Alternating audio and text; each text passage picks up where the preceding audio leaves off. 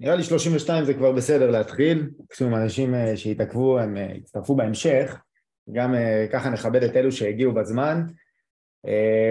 אז ערב טוב לכולם, קודם כל תודה שהגעתם, זה לא מובן מאליו בחמישי בערב ככה לבוא לוובינר, אני יכול להגיד לכם שאני לא הייתי בא לאף וובינר בחמישי בערב, בכלל העובדה שאני בבית ומעביר משהו ולא, ולא הלכתי ולא יצאתי מהבית ביום חמישי זה, זה אירוע מאוד מיוחד או שזה פשוט אומר שאני כבר מתבגר אבל משהו מהדברים גרם לי להישאר בבית ביום חמישי ולעשות וובינר במקום ללכת לשבת באחד הברים בדיזינגוף. אילן פה הצטרף אליי, אילן שמתי אותך גם co-host, אתה תוכל להציג הכל וזה. ככה זה היה בהתראה קצרה אז תסלח לי שעוד לא הוספתי אותך בשם לפחות למצגת, יהיה את המעבר אליך זה יהיה ברור לא חשבתי על הכותרת, עשיתי את הכל והכותרת הייתה נראית לי כאילו הייתי אדיש אליה. אז מראש אני מתנצל על זה.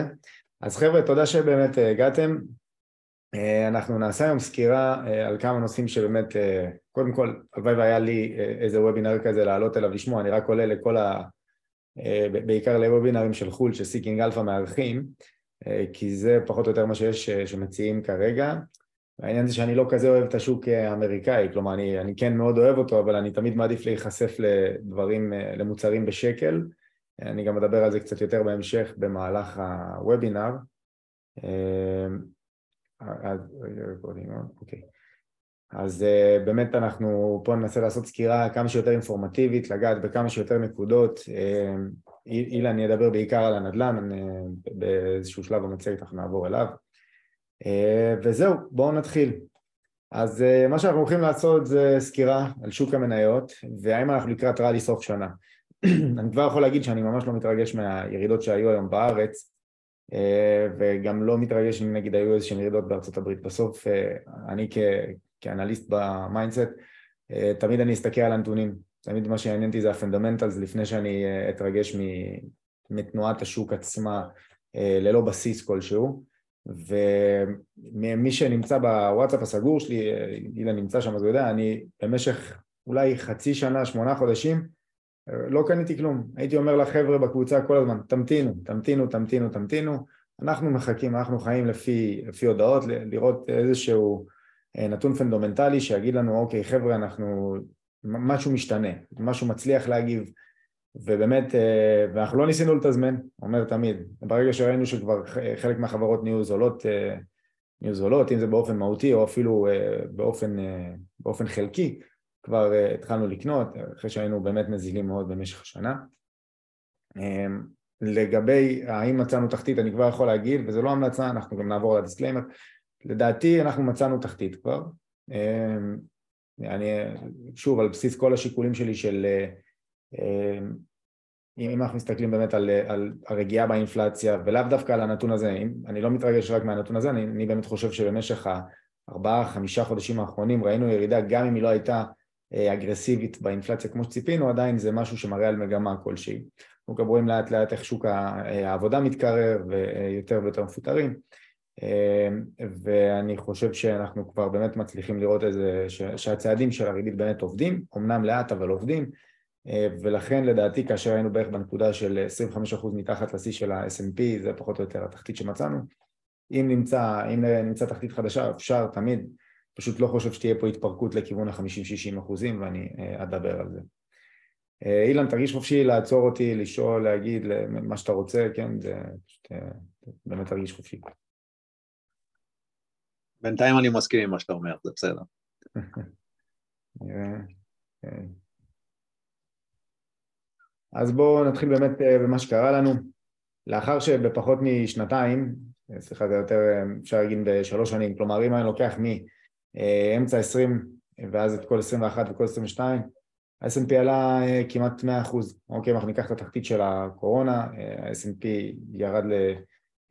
לאזור ה-2500 אם אני זוכר משהו כזה, ובאמת כמעט עלה 100 אחוזים ב... לאחר התקופה הזו, וקיבלנו באמת איזושהי שנת ניעור השנה. עכשיו זה לא שנת מימושים, שלרגע לא תטעו, זה לא שהשוק עלה יותר מדי אז אנשים מממשים.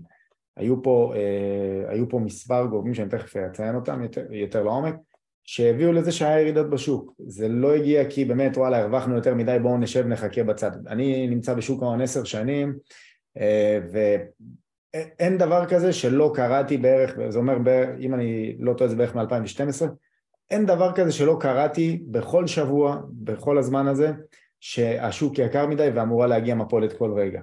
בגלל זה כל מיני שמפרסמים שנוריאל רוביני אמר שהולך להיות מיתון ושזה אמר שהולך להיות מיתון לא מרגש אותי בכלל, אני באמת רגיל לקרוא את הכתבות האלה מכל אלו שחזו לאורך השנים ופעם בפגעו ולכן פה אנחנו באמת נדבר על, תמיד על יחסי סיכוי סיכון. וכרגע נראה שאנחנו באמת, עיקר הסיכון כבר התממש בשוק אז השוק היה באמת באחוזים כפולים ומשולשים מהמוצע הרב שנתי שלו, אם זה ב, לדוגמה ב-21 שעלינו אה, שעלינו ב-20 אחוזים, ואם זה ב-2020 שהשוק עלה, סליחה ב-2020 שעלה ב-20 אחוזים, 21 שעלה כמעט 30 אחוזים, אה, ולכן אנחנו, אה, ואז הגענו לאיזושהי נקודה, כלומר קודם כל ראינו באמת משמעותית עלייה יותר גבוהה מהתוצר שבכלל זה לא, שזה בקושי יכול להיות, להיות הגיוני בסוף קיבלנו גם אינפלציה גבוהה, מלחמה אה, עם אפקטים מאוד משמעותיים אה, ביבשת מאוד אה, חשובה, כלומר זה לא התרחש בין ברזיל לארגנטינה, שגם שם זה היה משפיע, אבל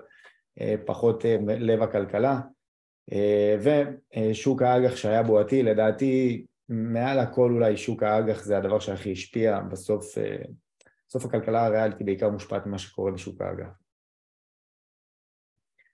Disclaimer, וובינר זה נוצר למטרות לימודיות בלבד, להעשיר ידע, לחלוק רעיונות בשוק, אה, בשוק ההון, הינו אה, אינפורמטיבי ולימודי.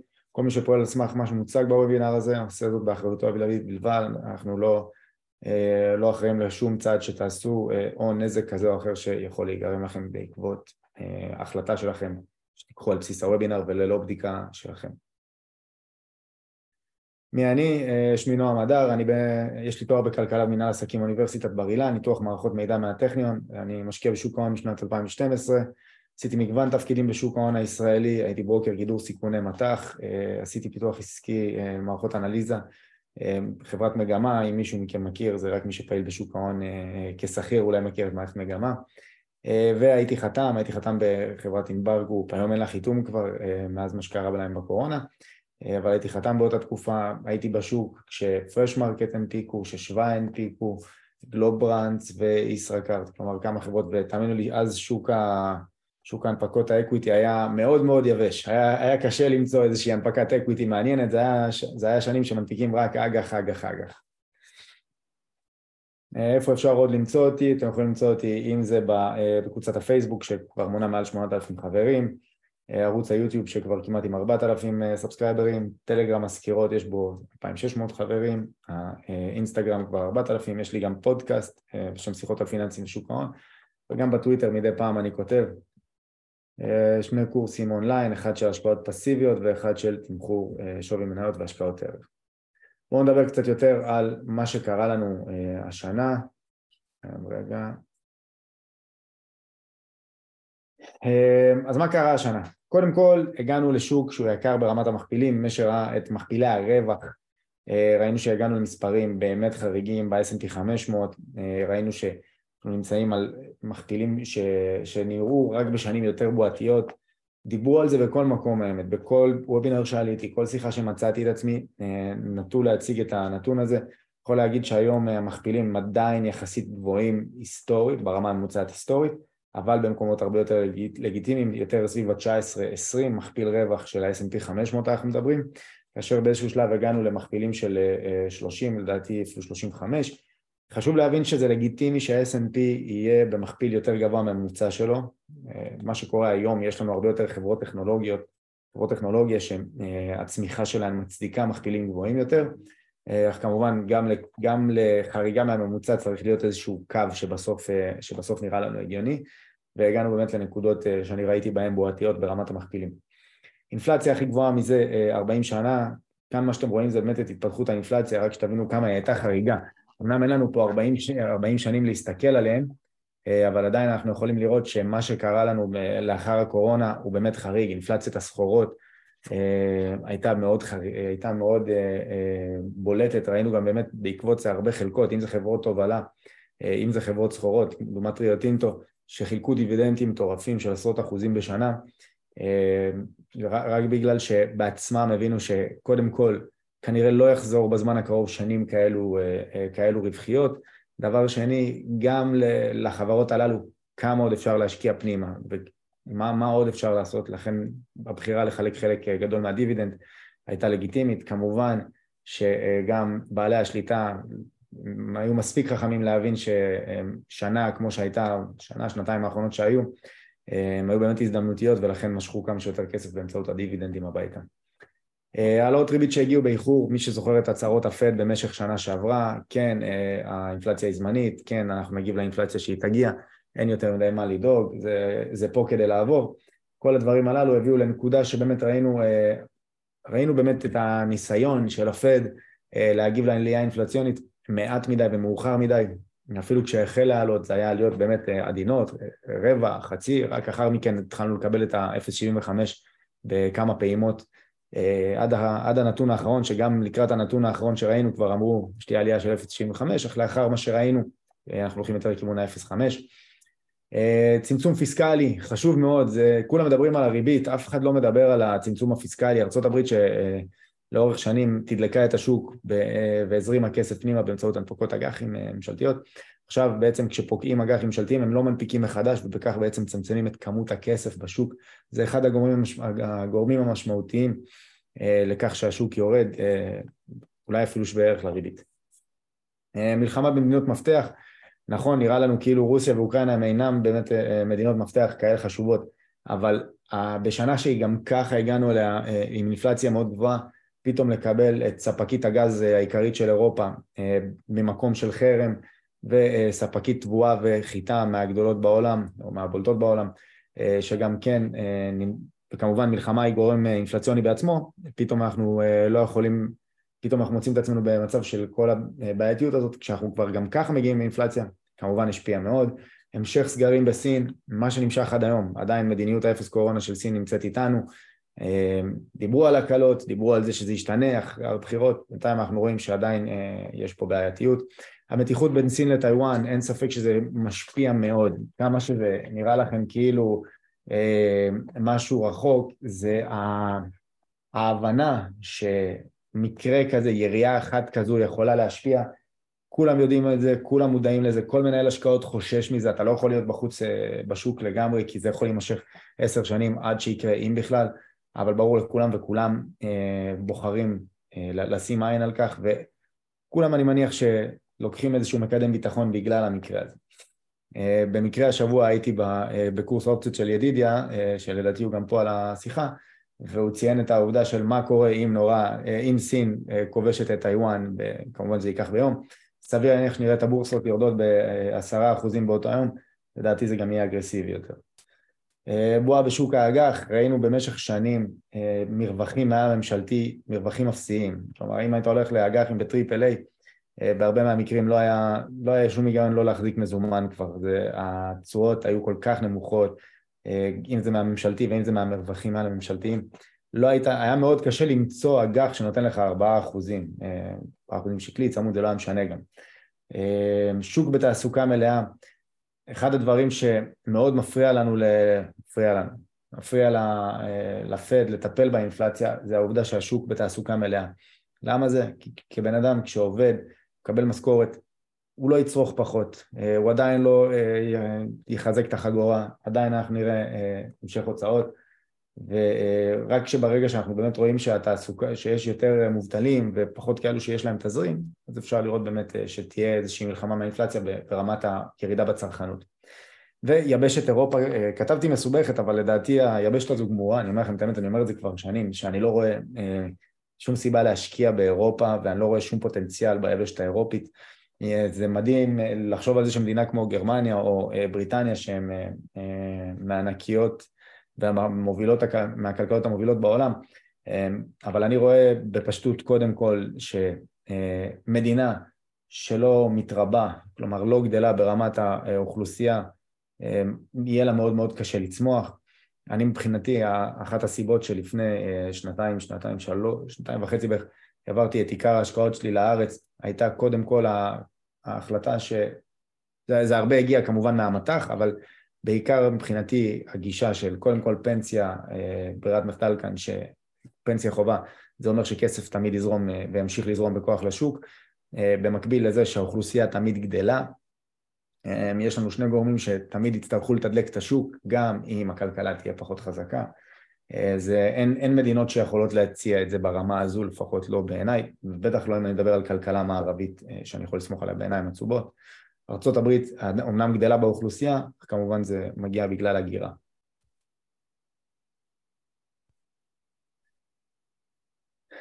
עליית הריבית, מטרתה צינוע האינפלציה. אנחנו יכולים לראות, אה, זה בעצם גרף הפורוורד, בעצם ציפיות, אה, אה, הציפיות לריביות בהמשך, בהמשך הדרך, ניקח מבלומברג, יכולים לראות שהריבית הנוכחית 3.85, הצפי הוא עדיין להמשך עליית ריבית לכיוון ה-4.9, היום ג'יי פי מורגן צפו שזה יגיע ל-5.25, אני יכול להגיד שהפד עד, עד, עד הודעת האינפלציה האחרונה ביום חמישי, אם אני זוכר זה היה, גם כבר צפה שנגיע לריבית של 5, בעקבות תוצאות האינפלציה הצפי הוא דווקא לריבית טיפה יותר אה, מעודדת, לריבית שכמעט בחמש אך לא שם. שימו לב שגם כשהריביות אה, יגיעו לנקודות גבוהות כמו 4-9, כל מי שחושב שאנחנו בקרוב כבר הולכים לכיוון של אה, ריבית אפסית או חזרה לכיוון השתיים, לפי הפורוורדים זה עוד ייקח זמן. כלומר, רק בתחילת 24 אנחנו נגיע לגעת חזרה בארבע, אוקיי? עד שהריבית לא מגיעה לאזור השלושה אחוזים, מבחינתנו אנחנו אה, במצב של האטה, אוקיי? מאוד מאוד קשה לצמוח כשריבית אה, היא בטווח של 4-5, לא לדבר על מעל. אה, כשאנחנו בטווחים של 1 עד 3 אנחנו במקומות סבירים, כמובן שהאידיאל הוא 2, מתחת ל-1 אנחנו כבר בעולם שהוא, שהוא בעייתי לצד השני, כלומר זה אותו מקום שהיינו בו בשנים של הקורונה, של ריבית אפסית. מאור דואק, המנכ"ל של מניף, תיאר את זה יפה בשיחת המשקיעים, הוא דיבר על שוק הנדל"ן, הוא אמר שהשוק בשנה וחצי האחרונות, שהוא טס כל כך אה, למעלה, זה אפילו לא היה טוב לקבלנים, מי שחשב שהקבלנים כל כך נהנו מזה, אפילו הם בעצמם אומרים שהם לא ידעו איך להתמודד עם שוק שממריא בכזו מהירות, אה, ו, ובעצם ראו עצמם כשלא יכולים לתכנן קדימה בגלל שההכנסות לא היו צפויות, הוא אומר זה היה כמו מישהו שנוסע ב-180 באיילון, היום השוק עדיין עובד אבל יותר כמו מישהו ב-100 באיילון, משהו יותר סביר והגיוני, זו דוגמה שמאוד אהבתי מהשיחה שהוא נתן. בארץ ראינו תוצאות אה, אינפלציה גבוהות מהצפי, אבל אה, דיור מגיע בדיליי של כרבעון, אוקיי, אה, כלומר סביר להניח שנראה איזושהי הקלה במחירי הדיור. אני לא באמת חושב שיהיו ירידות במחירי הדיור, גם אם כן אולי חמישה אחוזים, אבל אני כן חושב שההתקררות בשוק תביא לכך שכמו בשוק העבודה זה יעבור ממצב של שוק של אה, מועסקים לשוק של מעסיקים, אז כנ"ל זה יחזור למצב שבאמת יהיה כוח לרוכשים ולא רק לקבלנים. אה, שתיים, החלשות שער הדולר תבוא לידי ביטוי בהתמתנות מחירים, כלומר למרות שאנחנו רואים שהאינפלציה בארץ אה, דווקא עלתה טיפה מעל הצפי לפני כמה ימים, חושב שברבעון הבא נראה, נראה אותה חוזרת באיזושהי התקררות, גם בגלל שתהיה את ההקלה בגלל המטבע וגם בגלל, וגם בגלל שהדיור אה, יקבל איזושהי האטה קלה. אה, למה אני חושב שראינו תחתית? ציינתי את זה בהתחלה. בסוף המשברים שהגיעו אה, היסטורית הגיעו בעיקר כשהיה משהו ריאלי שבפועל, שבפועל קרה ורובם הגיעו ונעצרו באזור ה-25% ירידה מהשיא אוקיי, עכשיו ל-25 אחוזי ירידה כבר הגענו, הגענו בערך חודש אוקטובר, ראינו את ה-25 אחוזי ירידה, אה, ודבר נוסף שאני כל הזמן אמרתי, מעבר לעובדה של כמה ירדנו, אני רוצה להסתכל על כמה זמן אה, השוק כבר מצטנן. והרוב רואים את זה כאילו מדצמבר 21 ראינו את אה, הצטננות השוק, כלומר ראינו את ההתחלה בירידות, אני ב... ראיתי את זה כבר בשור... במניות השורה השנייה נקרא לזה בארצות הברית, כבר מפברואר 21, מה שאומר שאם אני מסתכל על זה ברמת ה... מעבר למדד עצמו, להתנהלות המדד עצמו, אלא יותר לחברות שהיו בפנים, אנחנו כמעט בפברואר, באזור פברואר נהיה כבר שנתיים אה, בשוק יורד, אם אנחנו לוקחים גם את מניות השורה השנייה, במשך שנתיים זה זמן מספיק ארוך לחברות לדעת לבוא להתייעל, אה, להגיב לשוק, להבין ש... מה שהיה לא בהכרח מה שיהיה וצריך לחשוב מחדש. עכשיו אנחנו רואים את זה, איך עברה שנה, וזה הגיע גם לענקיות, אוקיי? כלומר הענקיות התחילו לפטר, אם זה פייסבוק, אמזון, אה, אפל, כולם התחילו להתייעל, אז בדיוק בערך, לא בדיוק, אבל בערך שנה מהרגע שהתחילו הירידות, אז תחשבו שמניות השורה השנייה כבר נמצאות שנתיים בירידות, מה שאומר שכבר אה, אה, שנתיים באיזשהו תהליך כזה שצריך להתייעל, כמובן ששם זה יותר אגרסיבי, כמו שהירידות היו יותר אגרסיביות. אה, וחשוב להבין, שנת 2000 היה לנו באמת משבר ריאלי, אה, אה, שרוב החברות שהובילו את המשק בארצות הברית היו, חלקן היו בלי הכנסות בכלל, תסתכלו על מניות כמו אינטל לדוגמה שעד היום לא חזרה לאותה נקודה, אודיו קודס שעדיין לא חזרה לאותה נקודה, סיסקו שרק היום אולי חזרה, כמובן אני משאיר את הדיבידנדים בצד, אבל כל החברות הללו שלקח להן המון המון זמן, אם בכלל, לחזור לאותם מחירים של שנת 2000, זה רק מראה לכם כמה הבועה הזאת הייתה חזקה. זה לא המצב בו אנחנו הגענו למשבר הזה, החברות המובילות, אלו שבעיקר תדלקו את השוק, היו רווחיות, רווחיות מאוד, הן עדיין רווחיות והן מלאות מזומנים. 2008 היה לנו משבר ריאלי מאוד חמור, משבר הסאב פריים, אני יכול להגיד לכם שמנהלי השקעות בארץ יגיד לכם שמבחינתם זה היה סוף העולם אה, אה, כמו שהוא ראה, כמו שהם ראו אותו, אה, ומי שראה את הסרט אה, The, Big, The Big Short, כנראה שהרבה מכם ראו, אה, גם ראה שממש שמה תיארו את זה בצורה הזו, כאילו סוף העולם אמור להגיע. 73 היה קצת שונה, זה משבר שהגיע בעיקר מאנגליה, אה, שהייתה אז כלכלה הרבה יותר מובילה ממה שהיא היום. מה קורה ביציאה מהתחתית? אה, שימו לב, זה גרף מאוד חשוב, גם שלחתי אותו בקבוצות. אה, הסיבה שאני בוחר להציג את הגרף הזה, וזה גרף שתמיד יכול לחזור אליי ולהגיד לי, הראת לנו וככה וככה, חבר'ה, תמיד יכולים לקרות דברים, אנחנו לא יודעים מה יהיה, אם בא איזה ברבור שחור, איזה הפתעה, אנחנו עוד ניכנס לירידות, יכולים, הכל יכול לקרות. אנחנו תמיד עובדים ביחס סיכוי סיכון, כלומר, מבססים על הנתונים ההיסטוריים כדי לנסות להבין אה, לאן השוק הולך קדימה, ו, ואני אומר את זה בעיקר אה, לחבר'ה המבוגרים, אה, שאומרים, לא, אני כבר קלטתי, הולכת להיות עכשיו, הולכות להיות עכשיו ירידות, עוד שנה, עוד שנתיים, דווקא זה הזמן להעביר לאג"ח, זה הזמן להוציא את הכסף. תימנעו מהדברים האלה, כל ה... אה, זהו, אה, נחתך, זהו, נוציא את הכסף, זה, כל הדברים האלה, אלה המקומות שבן אדם אחרי זה נזכר אחרי שלוש שנים, כשהשוק אה, עולה 50 אחוז, ואז הוא אומר, וואלה, אולי זה הזמן לחזור. תימנעו מזה. תמיד אנחנו צריכים להיות, להיות בשוק. אני לדוגמה, השנה, כשהגעתי לשנה הזו, מראש באתי פשוט נזיל יותר. זה שהשנה הייתה נראית לי יקרה זה לא משנה, גם 21 בעצמה הייתה נראית לי יקרה, איך אחרי שנים של סגר ראינו כאן מספרים, זה היה נראה לי ככה. Uh, בעבר זה כבר ראו מקרים שראיתי ואמרתי וואלה השוק יקר, אם זה לפני הקורונה, סוף 19 לקראת 20 השוק היה נראה לי גם יקר, ועדיין הייתי, uh, הייתי בשוק, אין מה לעשות, אתה לא יכול להגיד אני אחכה עד שהוא ירד, אתה לא יודע מתי זה יקרה, פשוט צריך לחפש את הניירות הזולים יותר, לדעת לחפש אותם קודם כל, גם זה, זה המקצוע עצמו, לדעת למצוא את אלו שנראים זולים יותר, אה, ואלו שגם יודעים להגן על עצמם מזמנים מסוימים, אנחנו נדבר על זה יותר בהמשך, אה, אבל במידה ואתם טיפה סקפטיים לגבי השוק, עדיף להוריד אה, לאיזשהו אחוז נזילות ולא להיות נזיל במאה אחוז או לחכות ולחשוב שאתה הולך לתפוס איזושהי תחתית, אני מספיק שומע את זה מאנשים וכבר כבר אני לא, כבר כואב לי הלב כל כך מזה שאני לא יודע מה להגיד על זה. בכל מקרה אתם יכולים לראות גם כאן שראינו, שימו לב שכל המקומות האלה של הבז' זה רסשן. למה אני מציין את הנושא של רסשן, של מיתון? כי אומרים את זה שעכשיו אנחנו אה, לקראת מיתון, בפועל שימו לב אנחנו כבר עכשיו במיתון, וכן, ברור שאנחנו ניכנס למיתון של כנראה אה, עוד שנה, אולי שנתיים. מיתון זה לגיטימי, זה משהו סביר, אה, השוק מתמחר את המיתון העתידי, זה לא שכשנהיה במיתון השוק ירד יותר ממה שהוא היום. היום כבר השוק לוקח איזושהי שנה, שנה וחצי של מיתון קדימה, זה אה, סך הכל לגיטימי. אנחנו יכולים לראות שבזמן אה, ששוק יורד נמשך בין חצי שנה לשנתיים בדרך כלל, שוק עולה נמשך הרבה יותר זמן בצורה הרבה יותר אגרסיבית. חשוב לקחת משהו בחשבון. כשאתם רואים שוק יורד, שימו לב שהוא, שהמספרים פה, גם אם האחוזים נראים לכם נמוכים יותר, זה מגיע מהמספר הגבוה. כלומר, זו ירידה של מ-120% לירידה לשער 80. מ-80 לעלייה של 20 אחוז לשער 96, כלומר זה לא, אותו, אותם, זה לא אותה יחסיות, צריך לקחת את זה בחשבון כשאתם מסתכלים על זה. אבל הנקודה שאני מנסה להעביר, ביציאה משנים שהן יותר שליליות, שנים של ירידות, שנים של ניקיון, שנים של מיתון, אנחנו רואים את השווקים עולים והם עולים גם בזמני, בזמני מיתון, אתם יכולים לראות, טוב אולי כאן 1950, 1960 אלו זמנים שכבר לא באמת רלוונטיים לנו כל כך, אתם יכולים לראות פה שב-1980 על אף שהיה מיתון באמצע שנות, בתחילת שנות ה-80 שווקים ידעו לעלות ולעלות יפה, גם בתחילת שנות ה-90 השווקים עלו למרות מיתון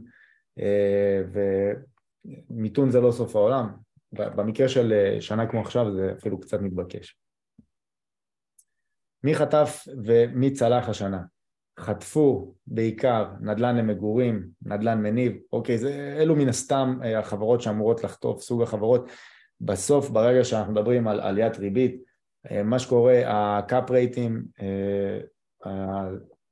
מקדמי ההיוון, סליחה, זה בשם הישראלי של זה, מקדמי ההיוון הם עולים, ברגע שהם עולים כל הנכסים בעיקר הנדל"ניים באופן אוטומטי מחולקים במקדם היוון גבוה יותר ולכן השווים שלהם יורדים, בנדל"ן מניב זה מאוד בולט, בנדל"ן למגורים זה אוטומטית גורם לנו להבין שלא רק הנכס יורד אלא גם היכולת של הרוכש להגיע עם עוצמה ולקנות היא נמוכה יותר.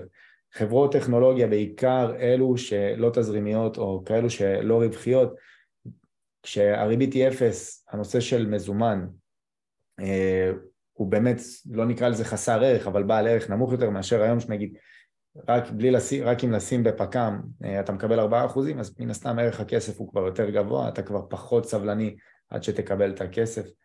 חברות שאינן תזרימיות, בגלל זה כתבתי בעיקר, זה לא רק טכנולוגיה, אלא כאלו שאינן תזרימיות. אשראי חוץ בנקאי, אני רוצה לשים אותו בכוכבית, אשראי חוץ בנקאי חטף לא בגלל מה שקורה בשוק, זה אולי נגזרת של מה שקורה בשוק, שבסוף יותר קשה להחזיר את אותם הלוואות שקיבלו, אבל בפועל מה שקרה בארץ זה באמת, זה אפשר לקרוא לזה סוג של ברבור שחור בתעשייה, אם זה במקרה של יונט שלכאורה סוג של נוכלות של ההנהלה, או אם במקרה של גיבוי שלכאורה העובדים שם ממש עשו ביחד עם חלק מהלקוחות יד אחת אל מול הבעלים, סיפור שאני יכול להגיד שמאוד עצוב לי כי אני מכיר גם את יונתן וזה באמת לא נעים לחטוף כזאת מכה. מי צלח את, ה, את השנה הזו? כמובן אנרגיה, נפט וגז, ראינו את מחירי האנרגיה טסים. בדיוק כתבתי על זה לפני שבוע, כולה כמה כתבו והיללו את עידן וואלאס ודלק קבוצה על מה שהוא עשה ואיך שהוא הציל את החברה. עכשיו, קודם כל כבודו במקומו מונח, הוא עשה מימושים טובים, זה, אני יכול להגיד לכם שטייקונים אחרים שנפלו בהיסטוריה, הוא לא אמנם הטייקון, אבל דוגמת טייקונים אחרים שנפלו בהיסטוריה לא ידעו לעשות את אותם מהלכים, לא ידעו, לא ידעו למכור ולממש,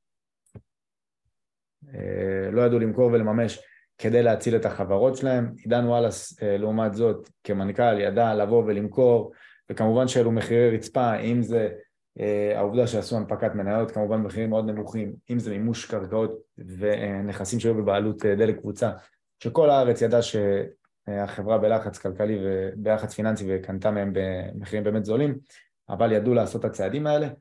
בסוף לא משנה מה הוא היה עושה, במידה ומחירי הנפט, סליחה, ומחירי הנפט והגז לא עולים, ובטח שלא מגיעים למספרים הגבוהים של השנה האחרונה, דלק קבוצה לא הייתה קיימת היום, היא הייתה איזשהו שלד או שמישהו היה קונה את מטר ממנה ומה שבאמת קרה זה שבמקום מחירי נפט וגז של אפס שהיו רק לפני שנתיים, הגענו למחירי נפט וגז שלא ראינו פה שמונה שנים בערך וכמובן אפשר לראות את זה ברווחיות המטורפת שהחברות הציגו, מספרים יוצא דופן, דלק קבוצה, היא עוד לא פרסמה את הדוח של הרבעון אבל הדוח החצי שנתי שלה הראה על רווחיות נקייה של אם אני זוכר נכון באזור ה-50% מכל השווי של החברה.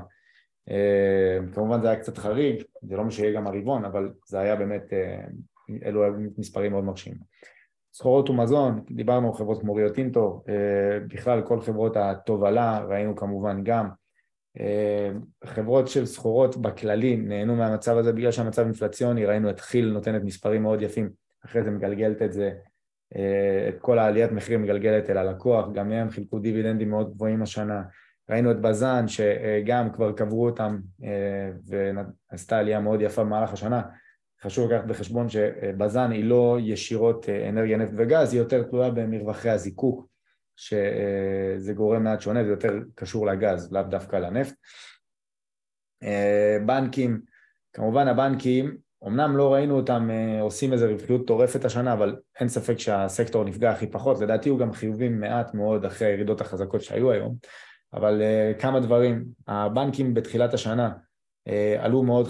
עלו משמעותית, בינואר לדעתי היו בשיא כל הזמנים, uh, אחד הדברים שגרם לזה זה היה האפשרות שישראל תיכנס למדד ה-MSCI העולמי, תוסיפו את זה בנוסף לעובדה שהריבית הייתה בעלייה, מה שכמובן מעלה את הרווחיות שלהם, תוסיפו לזה את ה...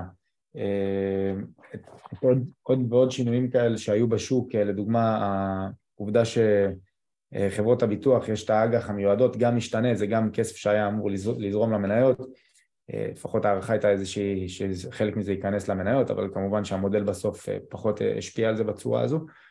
כל הדברים הללו, זה עם ה-MSCI העולמי, עם עליית הריבית, באמת הביאו ליציבות בבנקים וגם איזושהי עלייה. לאחר ההודעה על כך שלא ניכנס ל-MSCI, ראינו את הבנקים באמת מתקלים למטה, אה, אבל בסוף התקופה של הריביות אה, באמת עשתה, אה, הביאה אותם לרווחיות מאוד גבוהה. דעתי היא, אני כבר נותן איזשהו ספוילר להמשך, זה שראיתם את הירידות גם היום וגם השבוע בכללי בבנקים, ירידות לדעתי באזור ה-4% של הסקטור. לדעתי השוק לא, לא מתמחר נכון את הדוחות שהולכים להיות, אני חושב שהדוחות של הבנקים הולכים להיות מאוד מאוד חזקים בגלל עליות הריבית והעובדה שלא ראינו איזה שהם חדלויות פירעון או מצב שאנשים אה, לא באו מוכנים לנקודה הזו. וכמו שאמרנו שוק העבודה מאוד חזק. אה, אחד הדברים שגרם לי אפילו לחזק את הדעה הזו זה היה הדוח של מניף אה, ש, שדיברו על זה וגם העובדה שהבנקים בעצמם כבר באו עם כל מיני תוכניות ורעיונות על, אה, על איך לעזור ללקוחות לפרוס את המשכנתאות ולהקל להם בהלוואות. כל מיני תוכניות, תוכניות כאלה, כאילו הבנקים הם אה, באים לשמור על הלקוח, אבל בפועל זה יגרום להם לרווחיות יותר גבוהה בטווח הארוך, אם תעשו איזה היוון על התזרים, כשאומרים לכם בואו תמחזרו אצלנו הלוואה, אתם תראו שבסוף זה רווחיות יותר גבוהה לבנקים. אה, צאו מנקודת הנחה שהם תמיד ירוויחו, וכמובן תובלה, תובלה בסוף מי, ש, מי שנשאר עד הנקודה הזו לא בהכרח הרווחיות, צריך לקחת בחשבון שהיו דיבידנדים מטורפים השנה, אבל בכל מקרה הסקטור אה, גם כן מהסקטור, מהסקטורים היותר מוצלחים שהיו לנו השנה, אה, על אף הנקודה שבהם חלק מהחברות נמצאת, נמצאות היום. אז הבנו מי חטף וצלח, אה, עכשיו מה התחזית להמשך? אחזור ואומר, הכל פה בגדר הנחה, בגדר הבדיקות שלי ומה שאני חושב, אני לא ממליץ על כלום, מבחינתי יכול להיות שאני טועה לגמרי בכל מה שאגיד. נתחיל בשבבים, אני יכול להגיד ששבבים זה אחד המקומות שאני יותר אוהב, כי אני פשוט לא מצליח לראות, אה, לא משנה כמה ניסיתי להפוך את זה וכמה ניסיתי להיות פסימי, וכמה ניסיתי אה, לקחת את זה למקומות אה, שליליים, העולם לא, לא, לא יכול להיות בלי שבבים, וזה רק הולך ונהיה יותר ויותר מורכב ויותר ויותר בעייתי. העולם איך שלא נהפוך את זה, יצטרך שבבים, וכמה שיותר, וכמה שהחפיר שלך יהיה יותר חזק בתחום, אתה תהיה כנראה במצב יותר טוב. בחמש שנים ראינו שהמדד עשה אה, באזור ה-106 אחוזים, זה לאחר ירידה של 33 אחוזים מתחילת השנה. AMD ירדה 50 אחוזים, NVIDIA שכבר הייתה לדעתי אה, החברה, החברה החמישית בגודלה בעולם, הרביעית או חמישית בגודלה בעולם, ירדה 47 אחוזים מהשיא, ב-TSMC ירדה 23 אחוזים, חשוב להבין ש-TSMC ירדה 23 אחוזים מתחילת שנה, זה לאחר העליות המאוד חזקות שהיו בנייר אתמול בגלל ש... שהתברר שבאפט אה, אה, מנה פוזיציה גדולה יחסית בנייר. אה, אחד הדברים שאני חושב לגבי השבבים זה שבסוף צריך לנקות את כל הרעשים מסביב. המחירים ש-AMD, NVIDIA היו בהם היו פשוט לא הגיוניים. זה, אני הרציתי אז סקירה שכדי שהם יגיעו לשווים האלה הם צריכים פשוט למחוק את אינטל. עכשיו, יש טכנולוגים שיגידו שכן, אינטל תימחק בשנים הקרובות, אני לא רואה איך כוח כלכלי כזה גדול, שבינתיים ארה"ב תומך, הממשל האמריקאי ממש תומך בו ועוזר לו לבנות את הפאבים, שזה משהו שאחרים לא עושים אגב. חשוב להבין שנגיד AMD ו-NVIDIA בסוף הן מתכננות את השבבים אבל מייצרות אותם ב-TSMC. TSMC אולי החברה עם החפיר הכי חזק בעולם, יש כאלה שטוענים שזה החפיר הכי חזק בעולם, אי אפשר להחליף אותם. אה, שכחתי את השם של המנכ"ל של לוסי, שחר כהן, שחר כהן שישבתי איתו ונפגשנו, אה, הוא דיבר על כך שכדי לעשות את מה ש-TSMC עושים, אין, מס, אין אנשים שיודעים לעשות את זה בעולם, אין מספיק מהנדסים.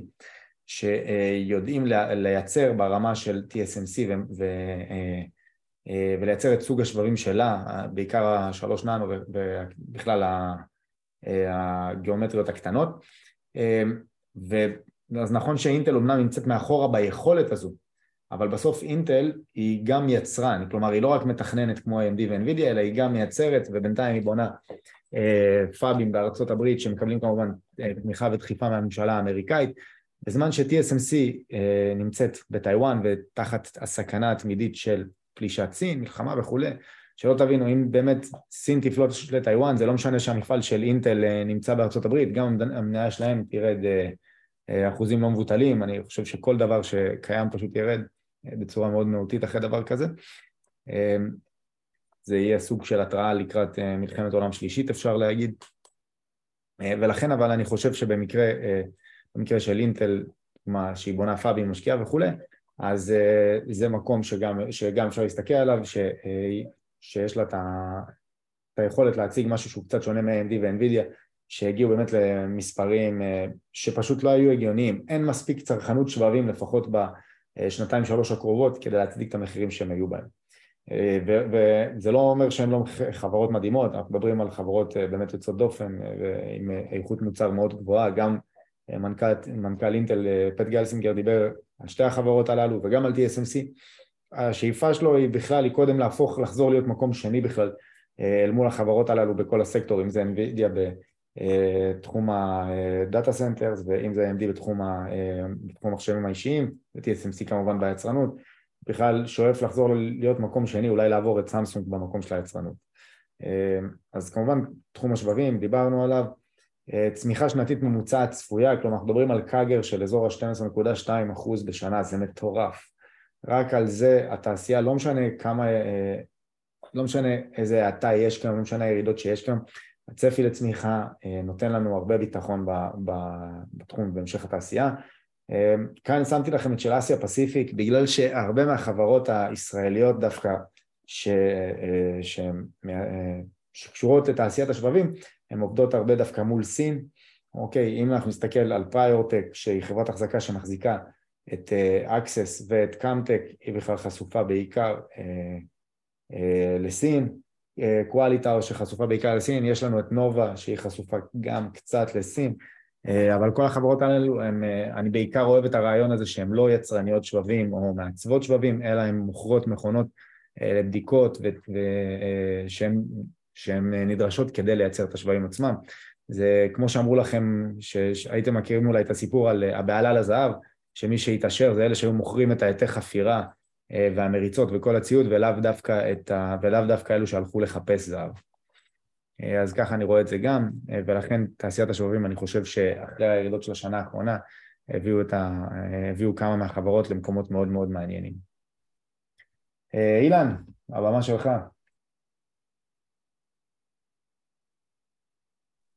אהלן, ערב טוב. רק שנייה. אז אה, רגע, אוקיי, אני אפעיל את זה גם במחשב, מצוין. אז אני אציג את עצמי קצת, אילן רוזנברג, בן 50. אתה כרגע לא מציג, אבל שתדע. כן, כן, בסדר. אה, בן 50, אה, הייתי אומר כמעט 25 שנה בשוק ההון, עבדתי באופק ניירות ערך בתחילת הקריירה, עשיתי שם התמחות, אחר כך תמיר פישמן, ניהלתי בית השקעות בשם פריוריטי, והייתי מנהל אה, בכיר בחטיבה לבנקאות של, אה, בנקאות פרטית של בנק לאומי במשך אה, מספר שנים, עד שיצאתי ככה לדרך עצמאית, ואני מודה באמת על הרגע ש... שהתחלתי ככה, עצמאי, ואני עובד עבור עצמי ולא עבור מישהו אחר, עם כל ההטבות וה-reward, איך שאומרים באנגלית, שיש בזה. מי שיכול, מומלץ.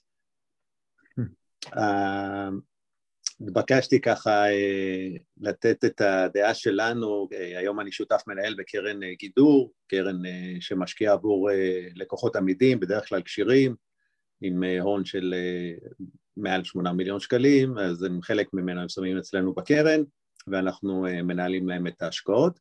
אני ושותפי שלומי ארדן. התבקשתי ככה לתת מה, מהזווית שלנו כקרן איזושהי חשיפה לאחד הענפים שאנחנו משקיעים בו, בהם, ומה הרציונל מאחורי ההשקעה ומה אנחנו חושבים שככה מעריכים שיהיה בעתיד. אז בחרתי להתמקד בתחום שהוא עכשיו מאוד בכותרות, תחום הנדל"ן ובתת סעיף שלו. הרבה, הרבה כותרות בעיתונות, בתקשורת, אם המחירים יעלו, ירדו, מה קורה עם המשכנתאות, ריבית כמובן, שאלה שגם אותי שואלים אותה הרבה, ואנחנו גם הרבה בוועדות השקעה שלנו דנים בה, אין לזה תשובה מוחלטת, זו משוואה עם הרבה נעלמים.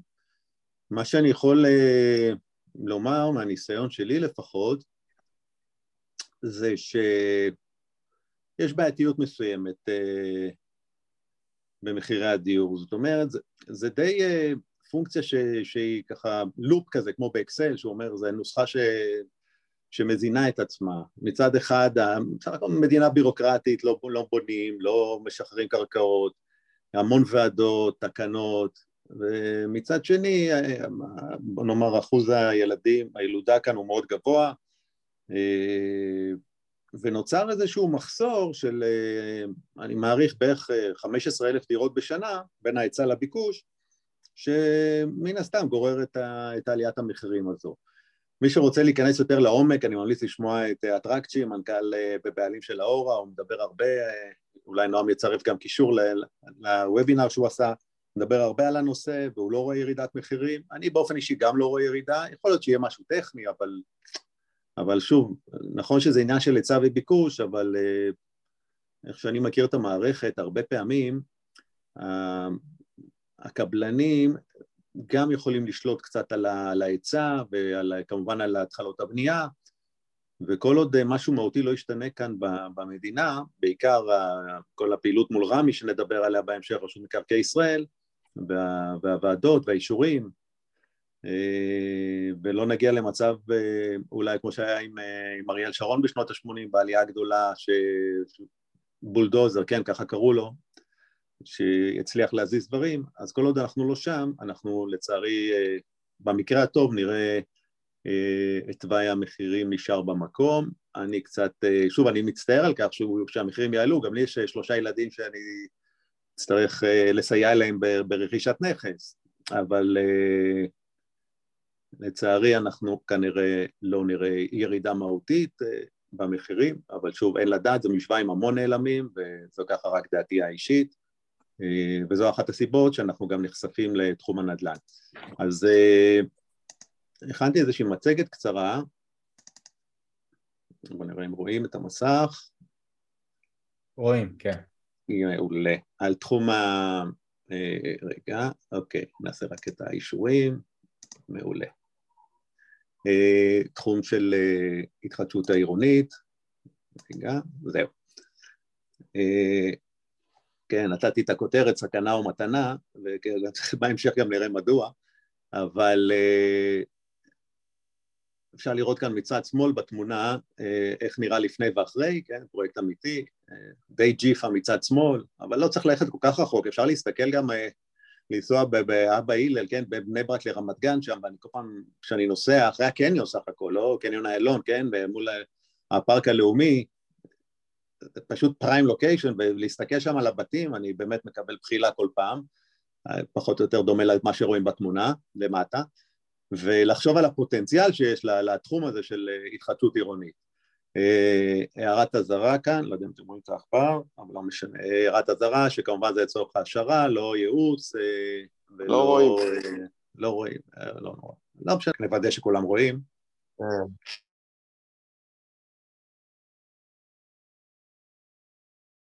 כן, זהו, עכשיו כולם רואים, אחלה, תודה.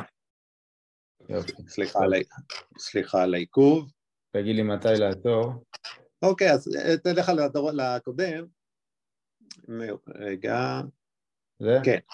אז כאן אני, אני, מאוד חשוב לי להראות איזושהי דוגמה של אה, פרויקט. אז, אז באמת אה, רואים מצד ימין את הג'יפה הזה, את הבניינים, הבנייני רכבת, כמו שקוראים להם בשפה המקצועית.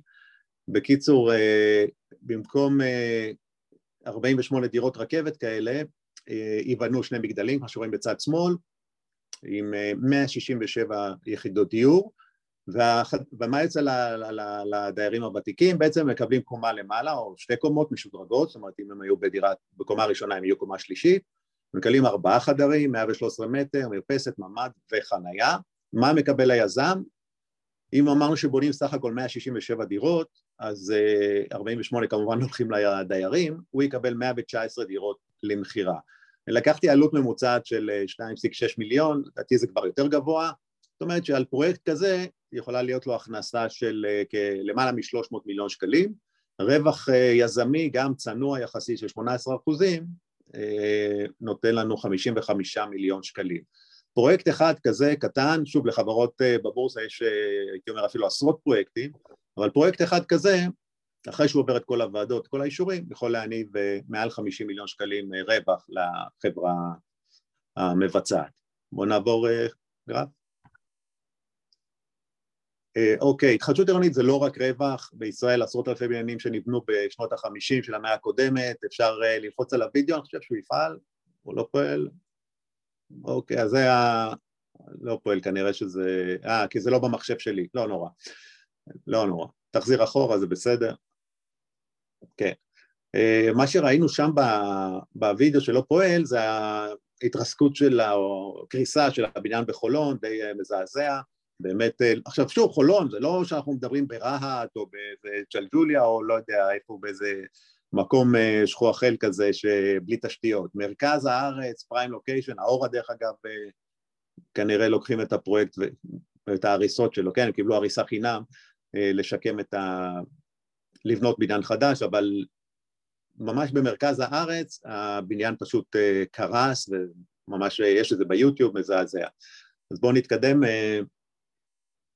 שקף אחד, אחד אחורה, כן, אז רואים כאן בכותרות בעיתון, בעקבות הקריסה, אה, למשל בהוד השרון, יתחילו לבדוק את כל הבניינים שנבנו לפני 1980, דובר פה באמת על, אה, אני חושב, אה, מאות אם לא אלפי בניינים.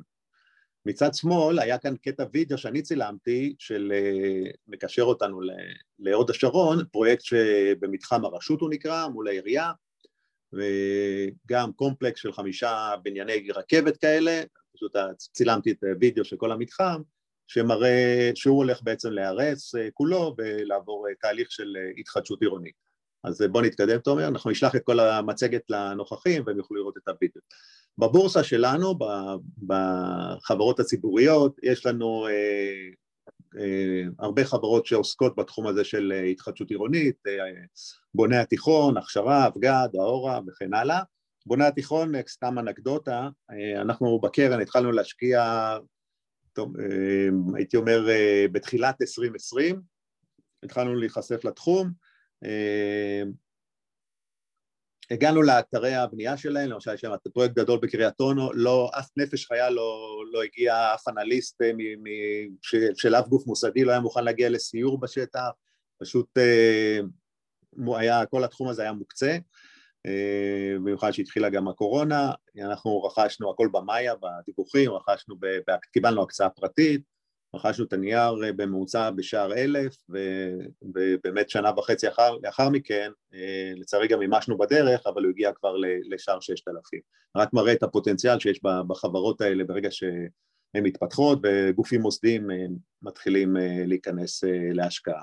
אז אלה החברות שיש לנו בבורסה, תלחץ פעם. למה בעצם, אה, כן, למה בעצם חברות מנפיקות אה, חברות אה, התחדשות עירונית?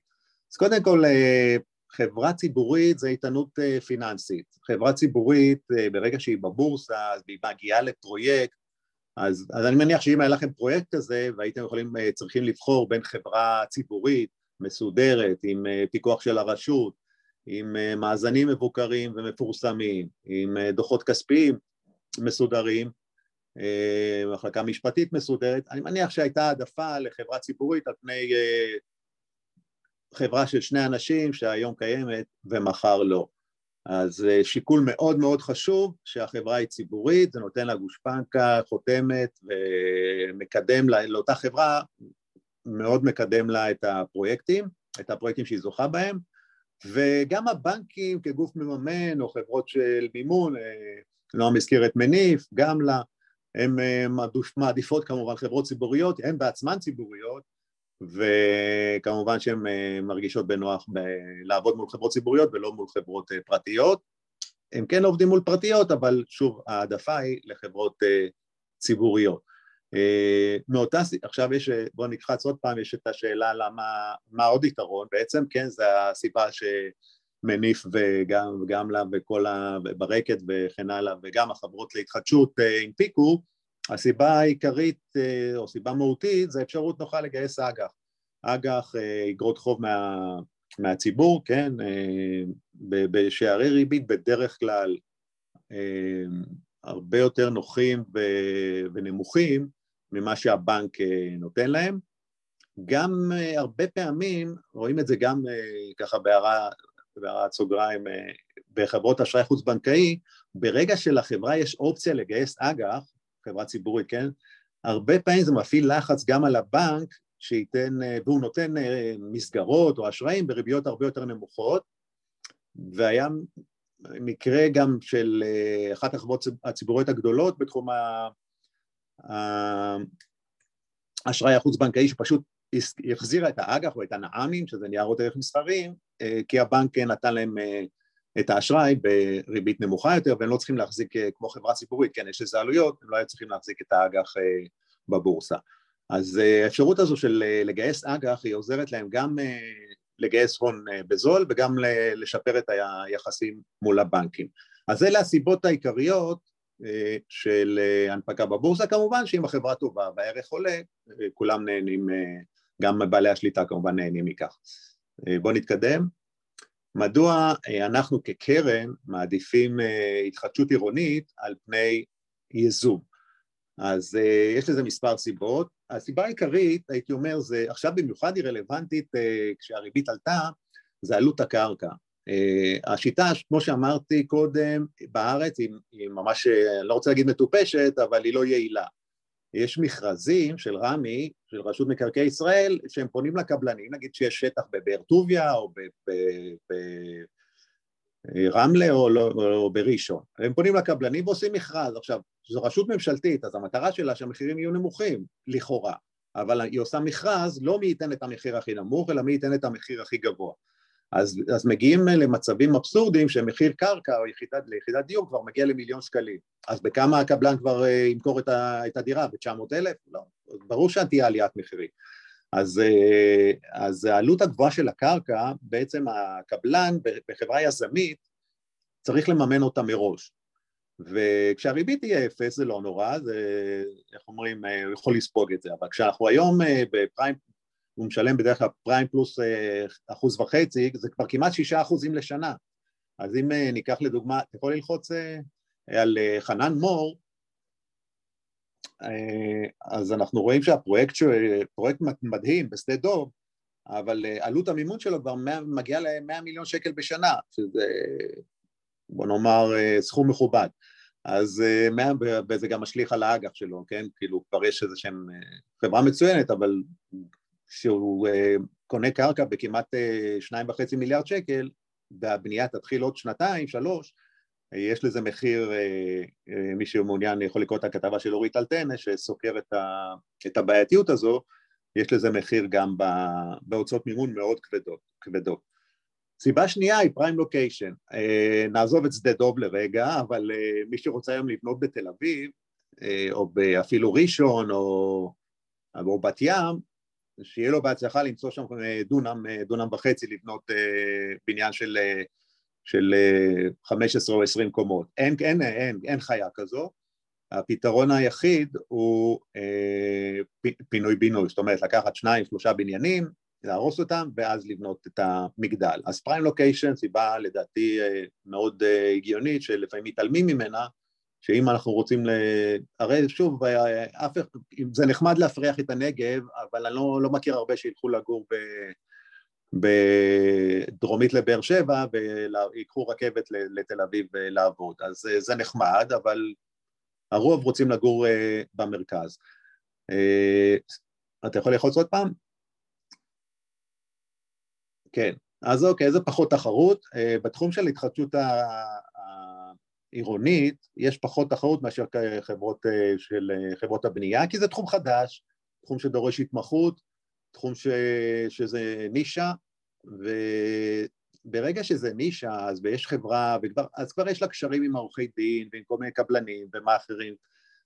ויש לה נגישות לפרויקטים. ברגע שזה כבר משהו ממוסד, אה, אה, כמו חברת בנייה רגילה, הרבה יותר, התחרות היא הרבה יותר קשה, זה רד אושן, כן, אוקיינוס אדום, ולא בלו אה, אושן, ששם יש הרבה יותר מקום, כי יש הרבה פחות שחקנים. אז אה, שחקנים קטנים אה, יוצאים מהשוק, אה, יש פחות תחרות וגם עליית הריבית מוציאה אותם, מי שכבר, כל הקבלנים האלה הקטנים של פרויקט שניים, אנחנו פשוט שומעים את זה מהחברות הציבוריות שבאים אליהם ואומרים קחו שניים שלושה מיליון שקלים וקחו מאיתנו את הפרויקט, זאת אומרת תנו לנו שני מיליון שקלים קחו את הפרויקט, פרויקט שיכול להניב גם שלושים וארבעים מיליון שקל בסוף התהליך. בואו נתקדם עוד שקף. בכל זאת ראינו מקודם בערך עשר חברות ציבוריות. בתחום הזה, אנחנו בחרנו להשקיע, בעבר השקענו בבוני התיכון, היום, ועכשיו בחרנו להשקיע באבגד, הכל, הכל כן, מדווח במאיה כמובן, יש סיבות שלנו, אנחנו אוהבים חברות קטנות, אבגד כיום בסדר גודל של 180 מיליון שקלים, שווי שוק, אנחנו אוהבים את החברות אה, עם האור ההיא, אני מניח אה, מיליארד שש מאות, אנחנו רוצים את החברות הקטנות, לצמוח איתן, ואולי בעתיד הם יגיעו להיות אה, בוני התיכון או האורה, או אמות, כן, hopefully, או אשטרום, וברגע שאנחנו מתחילים בקטן ויכולים להיות בעלי עניין, לפעמים זה מצליח, ואז התשואה היא בהתאם. אנחנו אוהבים חברות עם בעל, עם בעל שליטה דומיננטי, לא רוצים מנכ"ל שכיר שהיום נמצא כאן, מחר אה, בחברה אחרת, בגלל שהיא קיבל עוד אלפיים שקל למשכורת. חברות עם בעל שליטה אה, דומיננטי, שזה... הוא מסתכל על כל שקל שיוצא או נכנס, כן? על אה, דואג לחברה, זה בעצם ה baby שלו. אז אם בעלי השליטה באבגד מחזיקים 70 אחוזים, אז זה מראה ש... שיש בעל בית שהוא נשאר here to stay מה שנקרא, ולא מנכ"ל שכיר ש... פחות, אה, בוא נאמר, יותר דואג אולי למקום עבודה הבא שלו ולא לנוכחי. אז אה, גם חברה קטנה, גם אה, בעל שליטה מהותי, וזה אלה הסיבות שאנחנו בחברה, הטכניות שאנחנו בחברה. הסיבה הש, השנייה או השלישית היא מדד ששותפי שלומי ארדן פיתח, שבודק, אנחנו ניתן לכם גישה גם לאקסל ולכל הנתונים, בודק חברות התחדשות ופיתחנו איזשהו מדד אה, לפי פרמטרים של אחוזי אה, חתימה בפרויקטים, חלקי הון עצמי ומספר פרויקטים. אה, לא, אתה יכול ללחוץ עוד אחד, נראה את הדוגמה לאקסל. אז רואים פה מספר חברות, אבגד, בוני התיכון, ואנחנו עושים איזושהי חלוקה בין שווי שוק, רווחים צפויים, עשינו איזשהו מכפיל שנקרא מכפיל התחדשות עירונית, ככל שהוא גבוה הוא יותר טוב, זה לא תורה מסיני, זה לא אומר שאנחנו צודקים, זה כלי שלנו, אפשר לקרוא עליו שם בקישור, שאנחנו אה, אה, פיתחנו לצרכים שלנו, אה, ואנחנו משתמשים בו אה, באופן שוטף, ותוכלו גם אה, להציב מספרים ולשחק איך שאתם רוצים, אבל זה עוד מדד שמבחינתנו מראה על כדאיות אה, השקעה בחברת אה, אבגד או בוני התיכון על פני חברות אחרות, לא, לא אומר שהן לא טובות, פשוט לפי המודל שלנו הן פחות מתאימות לקרן עצמה. בואו נתקדם עוד אחד. אז אם כבר דיברנו על אבגד, ניתן קצת פרטים עליה. בכל זאת באמת חברה משפחתית, מנוהלת על ידי מיכאל רצון, יש לה מעל 3,500 יחידות בביצוע,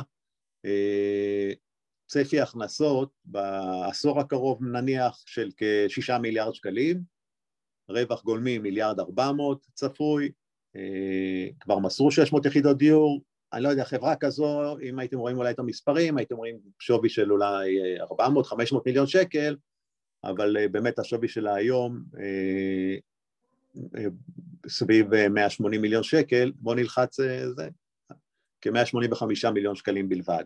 זה גרף, איך אפשר להתקדם? זה גרף של ההכנסות הצפויות, השנה לא, לא צפויה רווחיות כי, כי נבנה מטה ואנשי מקצוע והרבה אה, רישיונות ותהליכים כדי לתמוך בפרויקטים של השנים הבאות, הרבה ייעוץ משפטי וכן הלאה. אז השנה היא תרוויח קצת, אבל אפשר לראות שהם 23, 24 ואילך את, ה, את הקפיצה המשמעותית שיש בהכנסות מהפרויקטים. השווי הזה ניתן לה כי זו חברה קטנה שאנחנו למשל את הפוזיציה קנינו מ... לכאורה מאלטשולר שחם, אלטשולר שחם קיבל אותה בירושה מפסגות, ואז זה נשמע רע, אבל שהוא קנה את, את, שהוא רכש את אה, קופות הגמל של פסגות, הוא קיבל אה, המון מניות קטנות, ביניהן הייתה אבגד. עכשיו, לגוף שמנהל 200 מיליארד שקל, להחזיק עשרה מיליון שקלים בחברה, זה, זה כאילו לא מזיז לו אפילו את המחט, את החוגה. זה, זה, הוא צריך להעסיק אנליסט, והוא צריך לה, לה, להגיע לוועדות, לה, להזמין אה, ועדות השקעה, והוא צריך להגיע לבקר באתרים, וזה לא שווה לו בשביל ה-0.001 מהתיק שלו. אז הוא אה, בדרך כלל, אם הוא לא מגדיל, וכאן הוא לא יכול להגדיל, אז, אה, אז, אה, אז הוא מעיף את הנייר, מה שנקרא אצלנו בשפה המקצועית מנקה שורה. אז אנחנו ניצלנו את זה, קנינו, קצת עשה לנו צרות עם האופציה, הוא קיבל גם אופציה חינם מפסגות ומימש אותה בשבועיים האחרונים, אבל אנחנו כמובן רכשנו מה שאפשר במסגרת הגודל שלנו, ולנו אין בעיה עם, אה, עם השקעה של, אה, אני מעגל מספרים, של עשרה מיליון, מבחינתנו זה השקעה מעולה ואחוז משמעותי, ולא אפס, בוא נגיד זה קצת יותר מאפס אחד, כן, של אה, אלטשולר. אז אלה ההכנסות, מה שרואים כאן באפור דרך אגב, אחורה, זה לא סתם רקע צל, אלא אה, מהשיחות שלנו עם החברה, אה, הערכות יותר אה, ריאליות. אה, של צבר הפרויקטים, כי זה כולל גם כל מיני דברים שהם בתהליך, ולא רק דברים שהם חייבים להגיד במאיה, כן, אה, לדווח במאיה. אז רואים פה באמת, אה, זה גם לא כולל את, למשל את העלייה, זה כולל חמישה אחוז עלייה במכירת דיור השנה, ולא את הכמעט עשרים אחוזים שהיו, אז הנחה מאוד שמרנית, אבל סתם לתת, לסבר את האוזן, זה סדר גודל של ההכנסות שאנחנו מדברים עליהן. זה לא הכל יורד לשורה התחתונה, שלא תבינו אותי לא נכון, לא יורד לרווח הנקי, אבל זה הסדר גודל. בואו נתקדם. אה, אחד, רואים כאן, כן. טוב, זה יחס ישיר כמובן למספר הפרויקטים. אה, עכשיו התקבל אה, אישור בוועדה המקומית של פרויקט בהוד השרון, שדיברנו עליו קודם, פרויקט ענק. יש פרויקט ענק ברמלה, שער העיר, גם סיפור מעניין אחר מאחוריו, ושוב, אין לנו כל כך זמן. דוגמה לפרויקט כאן ברמת גן לקראת אישור 164 יחידות קיימות, 328 למכירה, מעל מיליארד אה, שקל הכנסות, הצפי אמנם הוא במרץ 24, ברבעון השלישי 24, אבל אה, טוב, לנו יש זמן, אה, וזה גם מה מצביע, זאת אומרת זה מה שגורם לשווי שלה להיות יחסית נמוך, כי אומרים אני לא יודע מה יהיה עוד שנתיים שלוש, כן, למרות שזה מעבר לפינה. רווח צפוי כאן גולמי אה, כמעל 300 מיליון שקלים, כן, וזו חברה שנסחרת ב-180 אה, היום. אז מי שיש לו סבלנות, אין פה המלצה, אני לא, אני יכולה גם לרדת ל-20 מיליון או להימחק או אני לא יודע מה, אבל מי שיש לו אורך רוח וחושב שהתחום הזה של התחדשות עירונית עושה שכל ומבין ש... מצד אחד בניינים קורסים, אני לא אומר שיפלו פה קסאמים, אבל ראינו בחולון, שוב פריים לוקיישן, בניין קורס, ראינו בקריות אה, בניין, אה, בחיפה בניין קורס, באמת עברו, תיסעו באבא הלל, מזעזע, בניינים שם עם, עם גגות רעפים, כן, בניין אה, קומות, כמו שהיו באמת בשנות ה-40-50, אני באופן אישי מאוד, מאוד מאמין בזה ש... שגם מחד בירוקרטית מתחילים, יש מנהלת התחדשות עירונית, זה מאוד בכותרות עכשיו, זאת אומרת זה מאוד אה, דוחפים את זה קדימה. אז מצד אחד התחום הזה מאוד מאוד מתפתח, מצד שני אה, החברות הקטנות יוצאות מהמשחק, הן לא יכולות לגייס האג"ח כמובן, הקטנות אה, שלא בבורסה, ועלויות המימון מאוד יקרות להן, אז, אז השילוב של שני הדברים האלה מעודד חברות ציבוריות להצליח, ושוב מי שרוצה משהו יותר אולי סולידי או בטוח מאבגד, אז יש את האורה, אה, שהיא חברה מדהימה עם המון פרויקטים, ובעל העניין שם קונה המון בשוק, אה, וכן, יש כל מיני הערות שאני רואה פה קופצות, אבל אני מתייחס אליהן אולי בהמשך. אה, אבל זה מבחינתי גם, אז אני אומר שוב, יכול להיות שטעינו בעבר במניות מסוימות, אבל מי שלא רוצה מניות קטנות יכול לקחת, ללכת לאורה או לנתנאל או לבוני התיכון ולקבל מניות שהן יותר בשלות, כן? אנחנו לא יכולים לקחת, לנו משלמים כדי שנחפש את הדברים קצת מתחת לרדאר ונתחיל עם החברות הקטנות יותר ואז אה, נעלה, נעלה איתם אה, hopefully בהמשך. אה, היו לנו הצלחות, היו לנו גם כישלונות, אבל בתחום הנדל"ן לא היו לנו כישלונות, אז אולי זה גם סימן. בואו נתקדם עוד אחד, לא זוכר אם עוד יש כאן במצגת. אוקיי, אז אלה הדברים העיקריים. מאוד היה חשוב לי ש... ש... שתכירו מצד אחד את התחום הזה של התחדשות עירונית, ומצד שני שתבינו שכל הדיבורים על אה, אה, ירידה צפויה במחירי הנדל"ן היא לא בהכרח זה מה שיקרה, וכל המחירים על עליית הריבית, נכון, עליית ריבית היא, היא מאוד משמעותית, אבל היא טובה להתחדשות עירונית, כי כשאבגד הולכים לבנות ברמת גן או בהוד השרון או ברעננה, הם לא צריכים לקנות קרקע בשניים, שניים, שניים וחצי מיליארד, הם לא צריכים להשתתף במכרזים של אה, רמ"י ולתת את המחיר הכי גבוה ולממן שלוש שנים מאה מיליון שקל אה, הוצאות מימון וריבית. התחדשות עירונית, אני לא רוצה להישמע מכירתי, כן, כי זה באמת, אה, לא רוצה להישמע שיווקי מדי, אבל זה במובן מסוים, כמו לקנות קרקע חקלאית. שאני קונה שם הרבה פרסומים, מאה אלף שקל, קרקע ברעננה או בהוד השרון או ב... לא יודע, פרדס חנה. אבל מה הרעיון שם בעצם? שהם עובדים, כן, הרבה פעמים עובדים על האנשים, כי שם גם שלושים שנה לא תפשיר הקרקע. אבל מה הם בונים? שתקנה במאה אלף שקל, בעתיד יופשר, תהיה לך קרקע של מיליון, אוקיי? עכשיו, מה קורה בהתחדשות עירונית? להבדיל, מה קורה בהתחדשות עירונית? מדברים, הולכים לבניין, מדברים עם הדיירים, מחתימים 60, 70, מעל 61 אחוזים, הולכים לוועדה, הוועדה מאשרת, לא מאשרת, בסוף היא מאשרת, את ה... כי זה אינטרס שלה, שיהיו בניינים יפים ולא מכוערים, ואז מה קרה? בני... אה, לא הייתה, אולי הוציאו 200 אלף שקל, ויש אישור, אישור בוועדה, ועכשיו הקרקע הזו יכולים לקרוא את הפרויקט as is, אחרי אישורים לתחילת בנייה, ב-40 מיליון שקל, 50 מיליון שקל, הם לא יעשו את זה, כן? אבל, אבל זה, זה, זה כאילו הפך, קרקע חקלאית הפכה לקרקע אה, שינוי תב"ע, כן?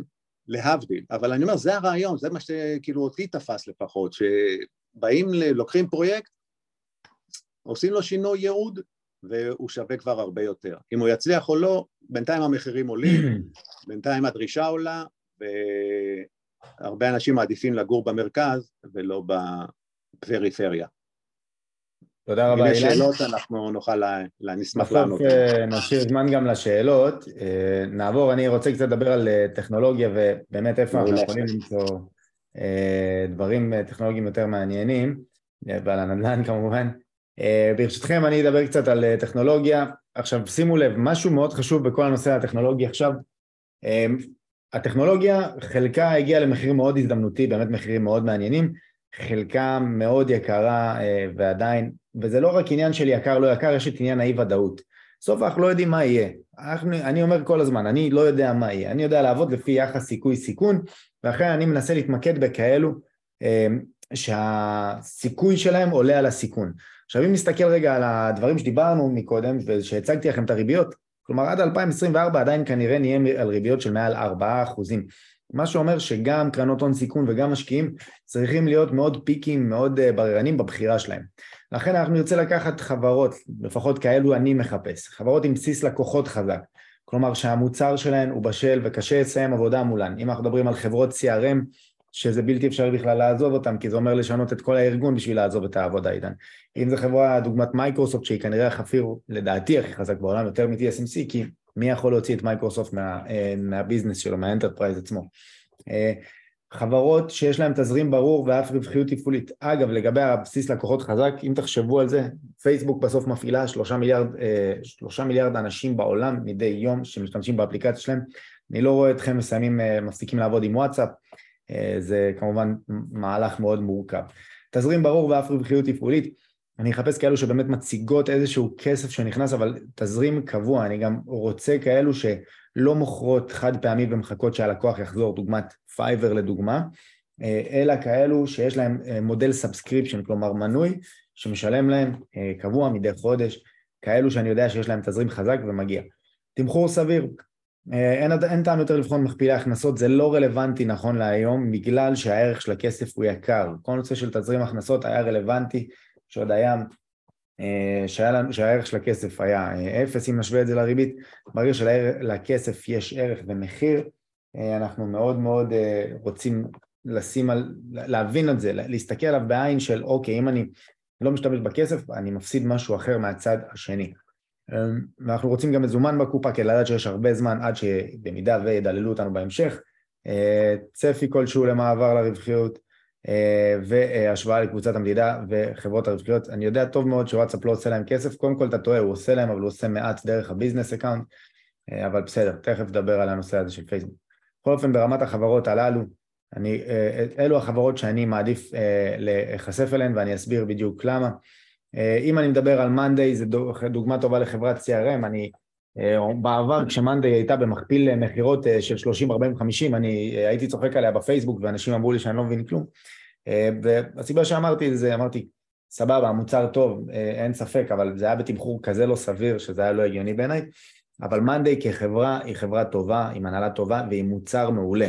המוצר שלנו מאוד סטיקי ומאוד מאוד קשה למכור, ומאוד קשה להפסיק לעבוד איתו. אה, תחשבו על זה כמו סאפ, אה, חברות מאוד מתקשות להפסיק לעבוד עם סאפ. JFrog, JFrog חברה תזרימית עם רווחיות תפעולית שמצליחה להציג אה, מדי פעם. והמודל subscription שלה גדל בצורה יפה, זה גם אחד הדברים שאני אוהב, כנ"ל אודיו קודס, אודיו קודס מאוד מסוכנת מהבחינה שהלקוח העיקרי שלה זה מייקרוסופט Teams, מחד, מצד שני זו חברה קלאסית שצריך לבוא קונה, וכמו מייקרוסופט Teams ופשוט לספוג אותה פנימה, אמזון כמובן, אה, שעשינו עליה וובינר לפני חודשיים, מאז היא רק ירדה ולדעתי אה, ההיתכנות שלה אפילו עלתה. אה, פאלו אלטו, מי שמכיר קצת את, אותה, את עולם ה cyber security, מבין שזה עולם מאוד מורכב וברגע ששמת החברה,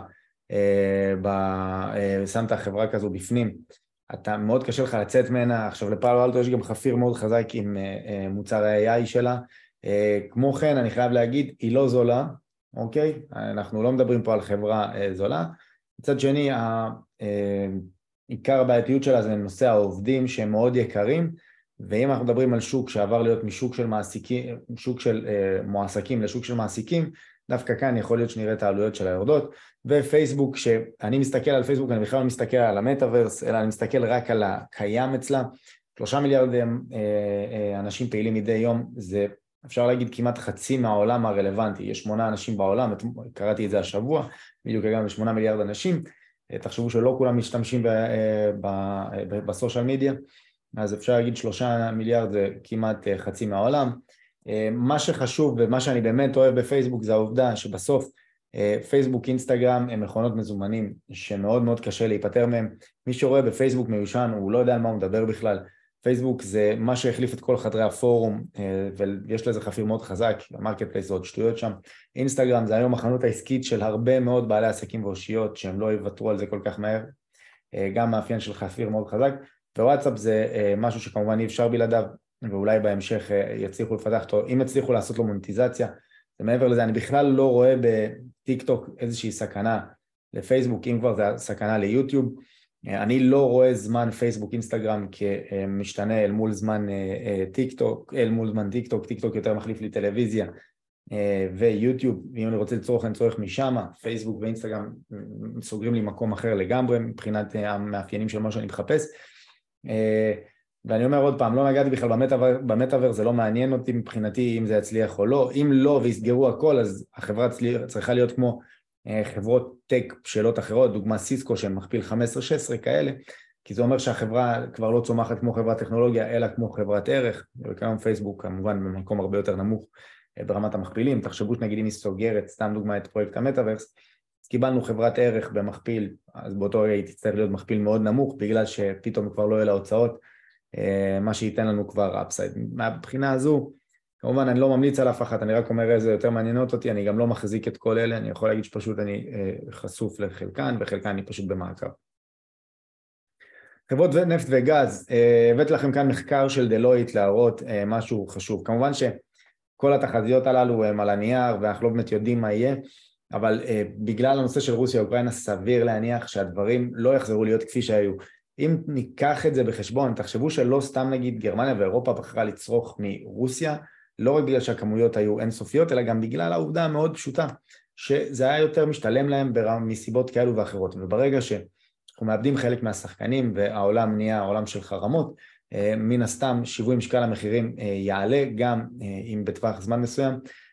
אני יכול להגיד שחברות הנפט והגז שהיום אני נשארתי חשוף אליהם, אם זה דלק קבוצה שהורדתי קצת, חתכתי בערך חצי מההחזקה לפני ההנפקה של איתקה, אני כבר ראיתי בנייר משהו שלא אהבתי, ראיתי את ההתנהלות שנהיה כמו כת מסביב לנייר, אני מהרגע שההנפקה יצאה, דיברו עליה, אני אמרתי שלדעתי החברה תנפיק לפי שלוש וארבע, הייתי מקבל כאלו קללות בפייסבוק שזה לא יאומן, באמת. אה, ברמה שהתקשר אליי סמנכ"ל ה... לא, טוב, לא משנה, התקשרו אליי ממש כאילו אה, לדבר איתי על הנושא הזה, אה, ו... ובקיצור לא אהבתי את זה, ומראש גם ההנפקה היה נראה שהיא לא הולכת למקום שחשבו שהיא תהיה 6 מיליארד שקלים כמו שניסו למכור ואתם לא מבינים, אז מראש כבר בחרתי להיחשף פחות. חברות כמו נביטס שיש להם, שלדעתי רק התזרים הנוכחי שלהם כבר, הוא צריך להיות באיזשהו אפסייד לחברה, לא לדבר על, על אה, שיננדוע שאמור להתפתח למקום הרבה יותר טוב, כבר בפיתוח, כבר נראה לי שהוא לא מתומחר מספיק נכון, אה, וכמובן בזן שאני רואה אותה, מבחינתי כמובן היא מאוד תלויה במחיר, ה, במחיר הזיקוק, אבל עדיין אנחנו מדברים בסוף על אה, מכפיל, מכפיל מאוד נמוך ברמת הרווחיות התפעולית, ברמת ה EBITDA. דבר אחרון, אשראי חוץ בנקאי, אשראי חוץ בנקאי לדעתי יש פה overshooting קלאסי. אה, מה שקרה, מה שקרה בגיבוי יונט ולא מכלול, לא, לא, לא זוכר אפילו איך קוראים לחברה השלישית, זה, זה ברור שהיה פה משהו שהביא לאיבוד ביטחון בתעשייה וכשיש דברים כאלה מן הסתם החברה, התעשייה נזרקת הרבה יותר למטה, אתם יכולים לראות ש... אמנם המדד אשראי חוץ בנקאי ושירותים פיננסיים כולל בתי ההשקעות, ובתי ההשקעות מן הסתם חטפו השנה, יש להם קורלציה מאוד חזקה למדד. שבארץ הוא ירד מעט, אבל תל אביב 90 דווקא כן נתן איזושהי ירידה של עשרה אחוזים.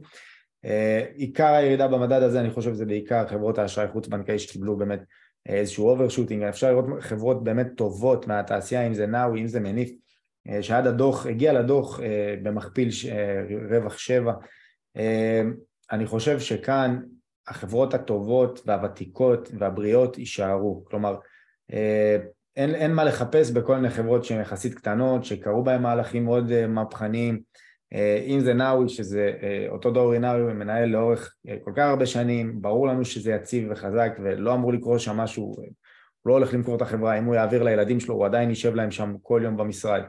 מניף, מאור דואק מחזיק את החברה הזאת בצורה הכי הכי יציבה שראיתי, באמת, רמת ניהול מאוד גבוהה, גם ההתנהלות שלו מול שוק ההון היא מאוד מרשימה. אם יש מקומות שאני אבחר להיחשף זה דווקא סוג החברות הללו. בגדול אנחנו סיימנו, אני אומר שיש הטבה על הקורסים שלי לפני שנעבור לשאלות, מי שרוצה, זה בגלל שאנחנו בחודש Black Friday, מי שרוצה יש גם את האפשרות להיכנס לקהילה שלי, כרגע אני לא פותח מקומות, אולי בהמשך, תדעו שזה קיים, בגדול זה במאה שקלים לחודש עם התחייבות לשנה, אה, מבצע על ה Black Friday, אה, אלו המחירים, אני משאיר את זה מולכם אה, ואתם מוזמנים לשאול שאלות. בואו נראה מה דעתי על שוהם. שוהם גם חברה במקרה הזה קלאסית מה, מה, מהמקום של בעל שליטה מאוד חזק, הוא לא הולך ללכת, הוא לא ילך לשום מקום.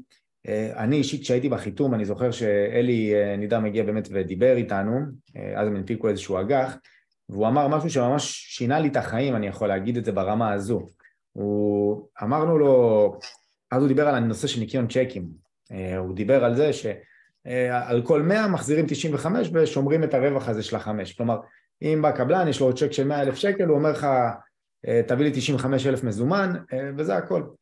אתם יודעים, זה אלו צ'קים שמתגלגלים כל שלושה חודשים, אתה אומר בואנה לוותר על חמישה אחוזים בשלושה חודשים זה מטורף.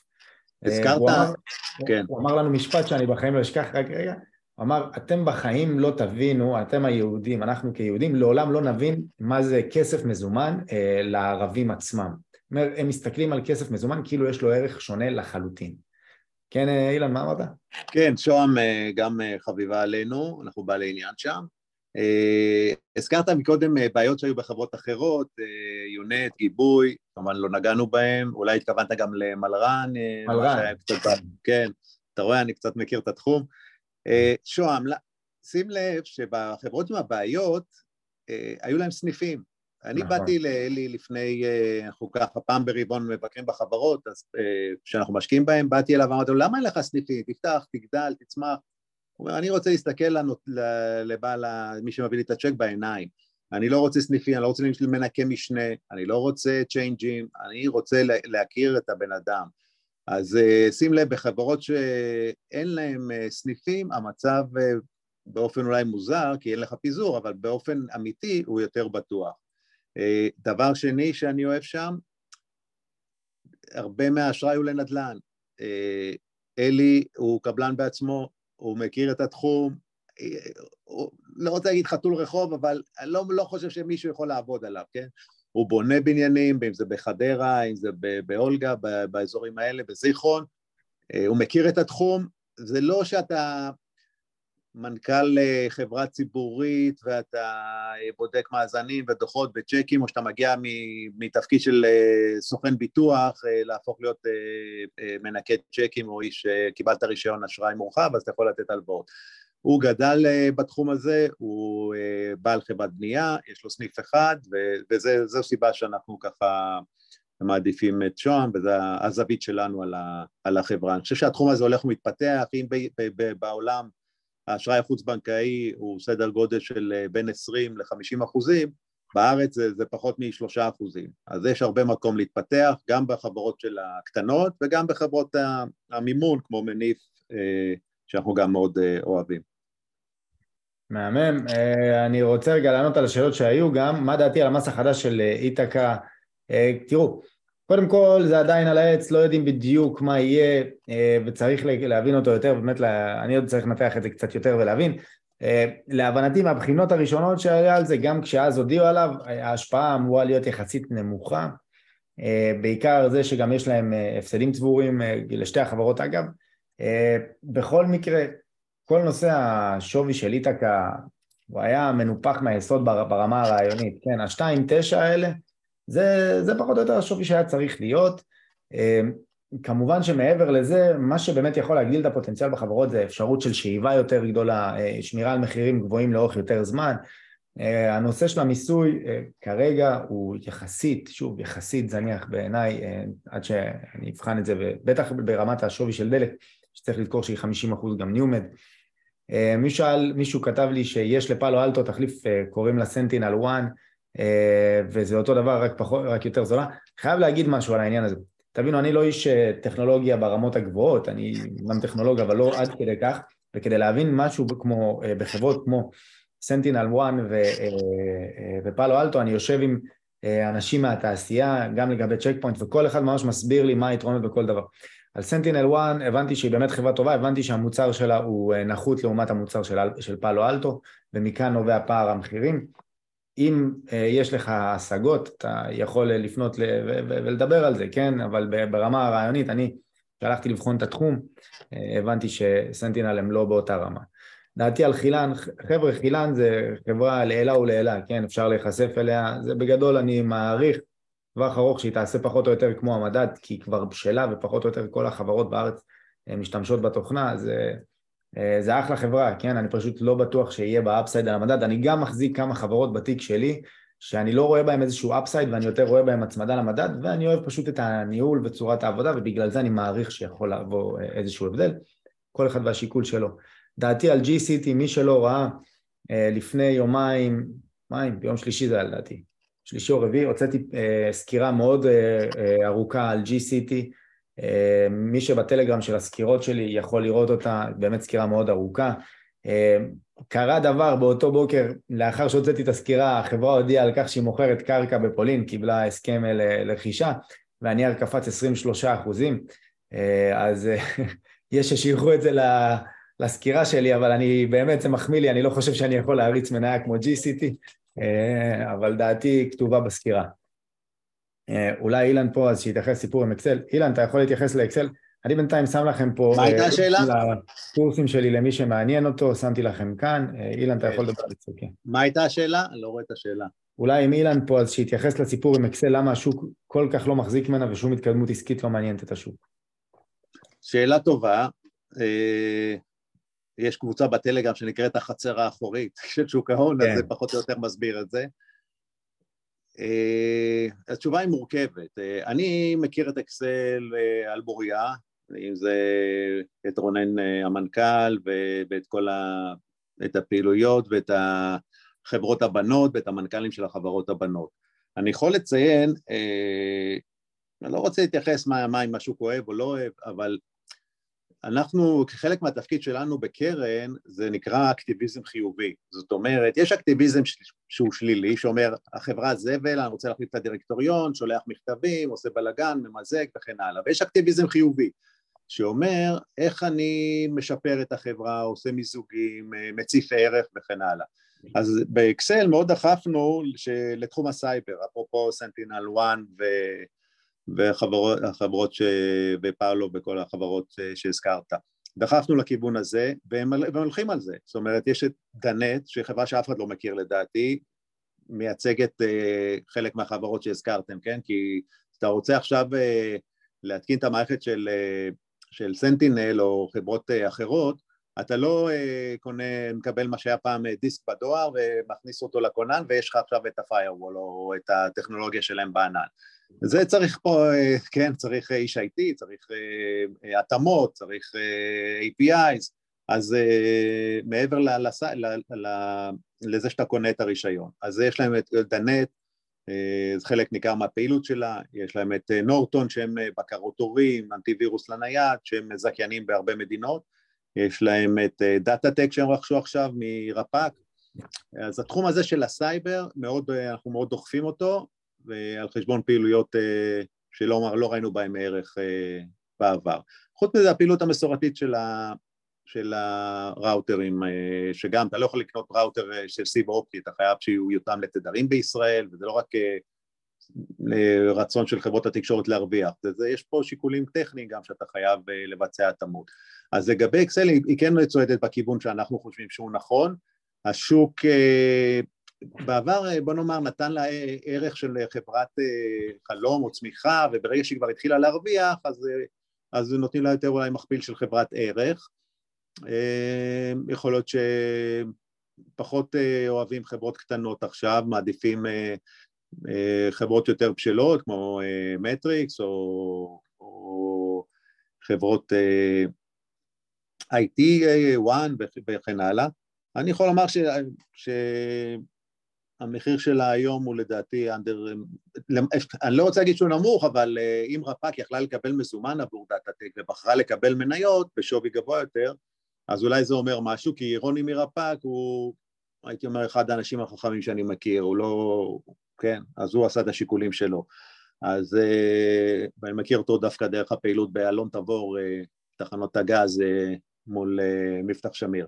אז אקסל יש לה כרגע, אה, מצפים אולי שהיא בשלב מעבר, כן? אה, מי שיש לו סבלנות אה, יחכה, אולי היא תתמזג עם גוף נוסף, אולי תרכוש, אולי הפעילות של הסייבר תתפתח, יש לה החזקה בסטארט-אפ מעניין שנקרא BBT, שגם עם טכנולוגיה שקשורה לצ'ק פוינט, משהו אולי, כן, אם הכיוון הזה יתפתח, היא תצליח, אז אין סיבה שהמחיר יישאר כמו שהוא, אבל עם מניה קטנה, מניית יתר, הרבה חברות, אה, גופים מוסדיים, יוצאים מהתחום הזה של היתר, הם פשוט גדלו.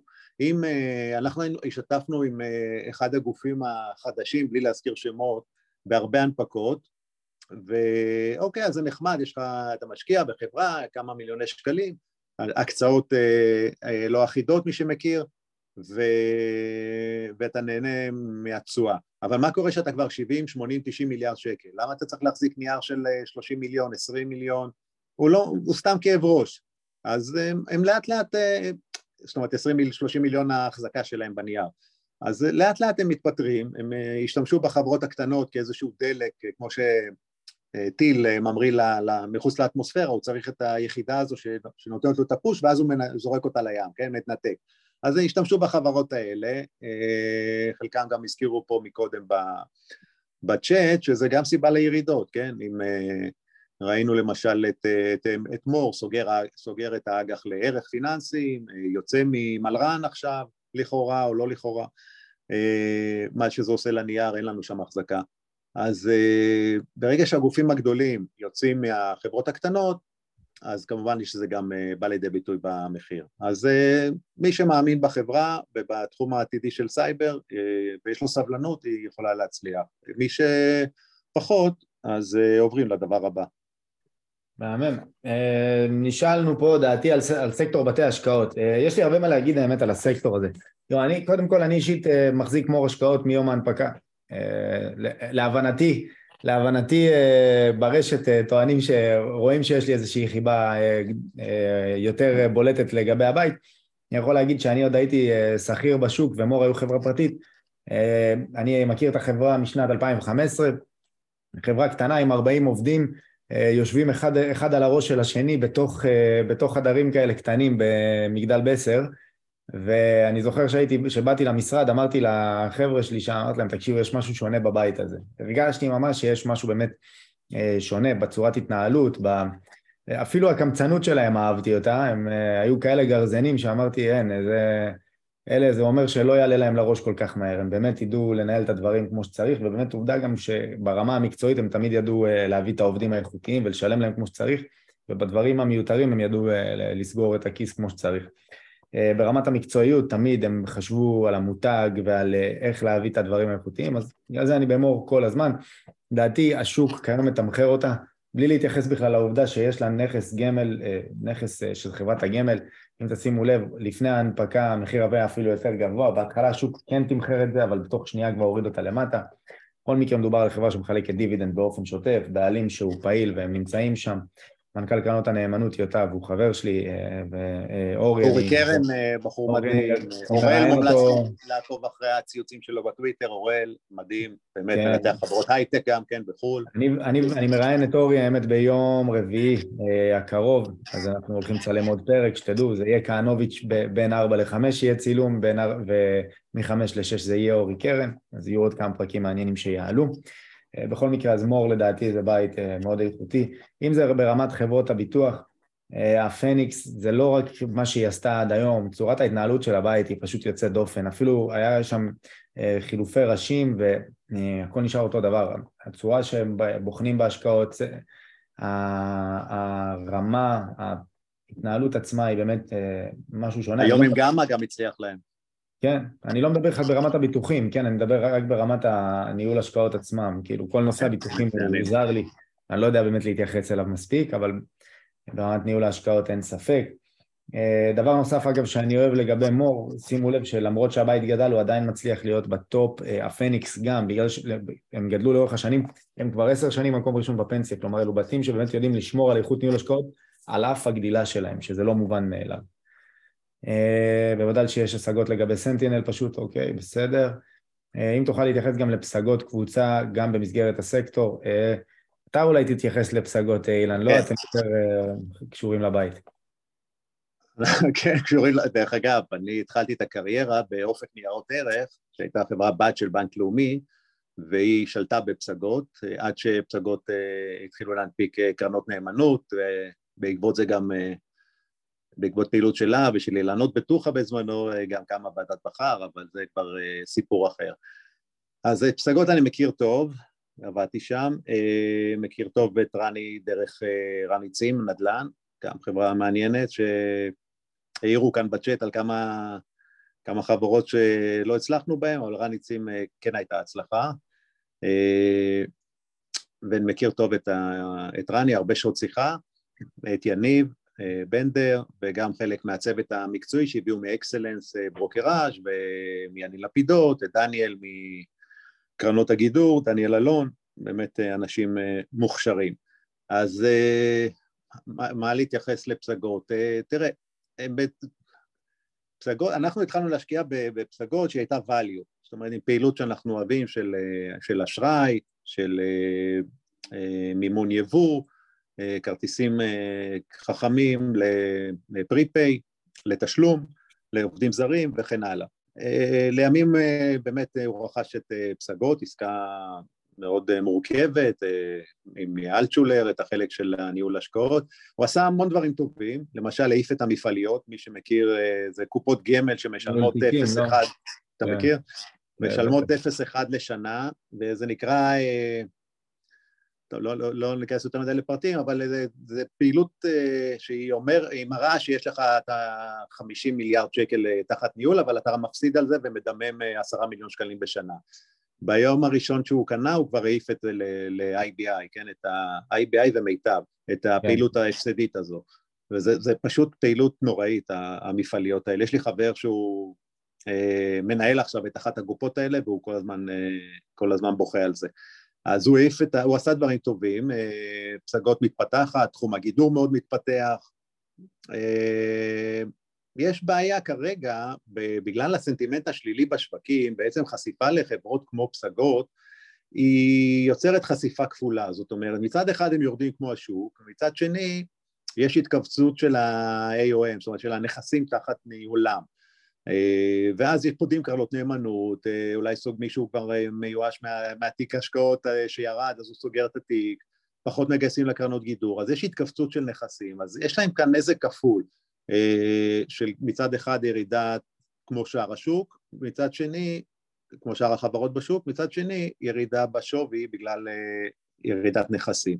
אז זה יכול להיות קצת בעייתי, אבל uh, רואים הבעת אמון מאוד מאוד חזקה של, אם דיברתי קודם על הטראקצ'י והאורה, uh, הבעת אמון מאוד חזקה של רני, uh, באמת, אני חושב שמעבר לרכישה הראשונית שהוא השקיע כמה עשרות מיליוני שקלים, מתחילת השנה הוא השקיע עוד אה, לדעתי 60 או 70 מיליון שקלים אה, ברכישות, הבעת אמון מאוד חזקה, גם של יניב בנדר, אז אם הוא קונה עכשיו את העסקה עם פלאצ'י בשער 175, הנייר ב-125, אז אני לא יודע, או שהוא אידיוט, או שהציבור, אנחנו אידיוטים, או שהמשקיעים אידיוטים, כן? אני לא יודע. אז אה, כן, אבל אני כן יודע שיש הבעת אמון והוא לא טיפש. רני, דיברתי קודם על אלי, אז, אה, אז רני אה, ואח שלו, כן, עברו כמה דברים בשוק ו... והם חתולים לא פחות ממנו וקשה לסבן אותם. אז אם הוא, אם הוא החליט שהנייר שווה 200, אז אולי זה מה שהוא שווה, ויש גם מגעים על הכנסת מש... הכנסה, כניסה של משקיע גלובלי, יאן קדוש אולי דוחף את זה, בשווי גבוה יותר, אה, לנו יש החזקה לא מאוד גדולה, אבל יש החזקה ואנחנו חושבים שבהינתן והמצב בשווקים ישתפר, אז, אז במקום שיענישו אותה כגוף מנהל, ייתנו לה פרמיה בשווקים עולים. אז סך הכל היא בסדר. זהו. בסדר, אה, חברים, שאלות נוספות לפני שנסיים. אה, ראיתי שמישהו שעה, ביקש כמה מילים על הטראו.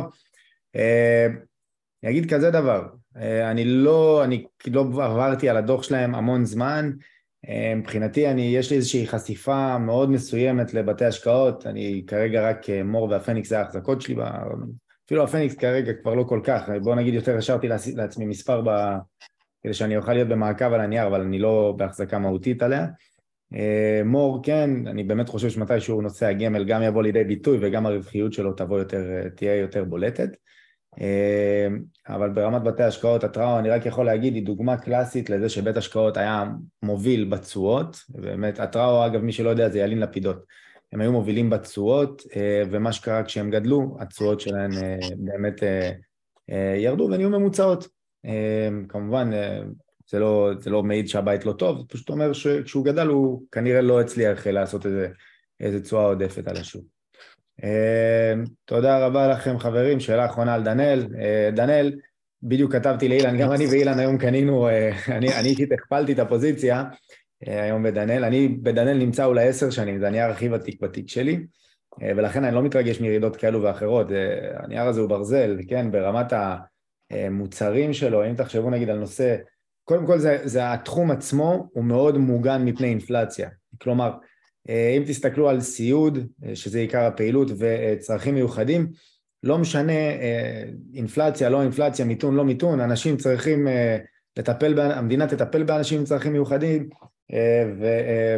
והמדינה תספק סיעוד, כלומר זה מוגן מפני אינפלציה וגם מפני מיתון, זה מאוד חזק.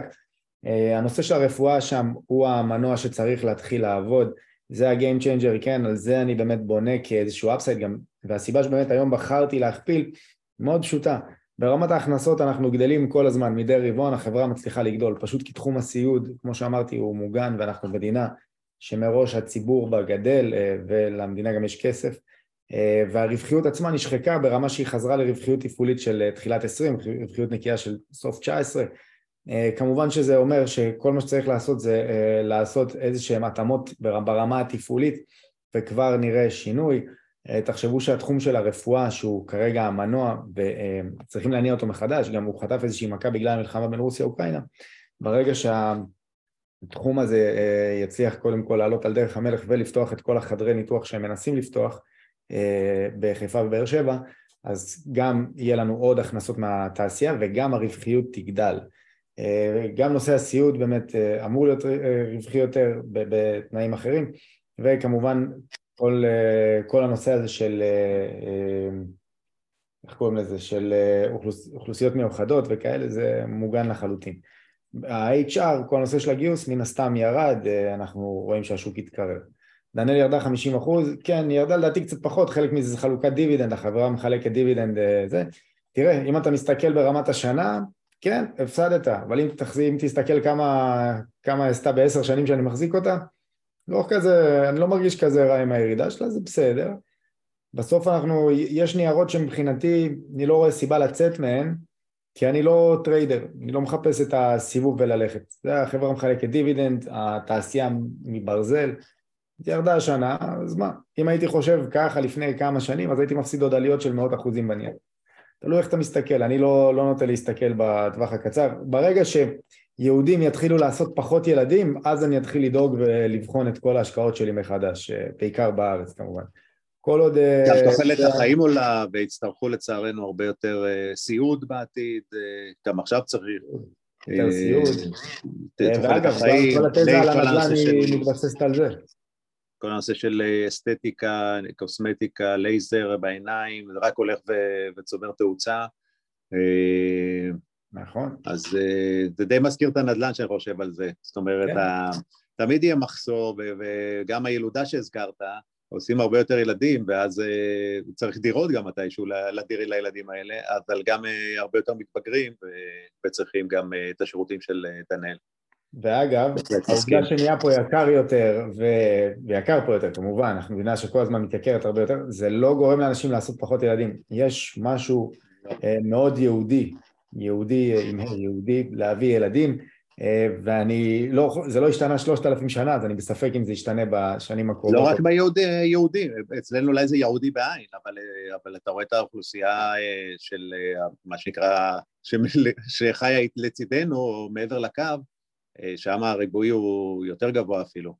מדהים. יותר גבוה, ודווקא שם הוא עוד איכשהו קצת ירד, בזמן שאצלנו אנחנו המדינה המערבית ש, שעושה הכי הרבה ילדים. עכשיו אגב, ציינת נגיד אה, את ה, באמת את האוכלוסייה הערבית, סתם דוגמא, אם אנחנו מדברים גם על נתנאל גרופ שציינת, אה, אחד מפרויקטי הדגל שלה זה בביתר עילית, ששם מה שקורה זה באמת באים, אה, אפשר למכור פרויקט בצורה מאוד מהירה ברגע שבה האוכלוסייה החרדית, הם לא קונים דירה דירה, אלא הם באים עושים איזושהי עסקה על, על כמה בניינים במכה, סתם כן. דוגמא. אם יש דקה, אני אספר על זה איזושהי אנקדוטה, שאלנו את המנכ"ל איך זה גם פריבילגיה שיש לקרן אולי, או לגוף מוסדי, שהגישה mm. ככה בלתי אמצעית או אמצעית להנהלה, כמובן לא מידע פנים חלילה, אבל יותר להבין את הלך הרוחות. אז אמרנו, איך, איך חרדי עכשיו דירה שם בביתר, תעלה מיליון שמונה מאות, איך, איך הוא יקנה, מאיפה?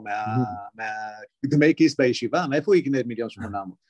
אז הוא אומר, תראה, אנחנו בונים את הדירה, אה, מה קורה בפועל? יש להם הסדר עם כמה, עם בנקים, שהם באים שלוש משפחות, ורוכשות ביחד דירה, ועושות את החלוקה, אני כבר מכרתי, אני לא יודע שישברו את הראש, אבל עושות איזושהי חלוקה פנימית, ולוקחים את המרתע, את היחידת חנייה ועושים ממנו אה, גם דירה, וכאילו לוקחים את, ה, את הדירה ומחלקים אותה ל, לצורך העניין ליותר מדירה אחת, וככה הם מצליחים לממן עם הגמ"חים ועם כל מיני uh, תרגילים כאלה או אחרים שהם כמובן חוקיים והכול, אבל ככה מצליחים לממן. זאת אומרת, גם עם העלייה באמת בשיעור הילודה, ועלייה במחירי הדיור, אה, הם מצליחים אה, לרכוש אה, דירות, ובאמת, אם רואים את זה בביתר ובירושלים בשכונות יבניאל וכן הלאה. אז הם מוצאים את ה... יש להם את הדרכים שלהם בבני ברק, לרכוש כן. נכסים.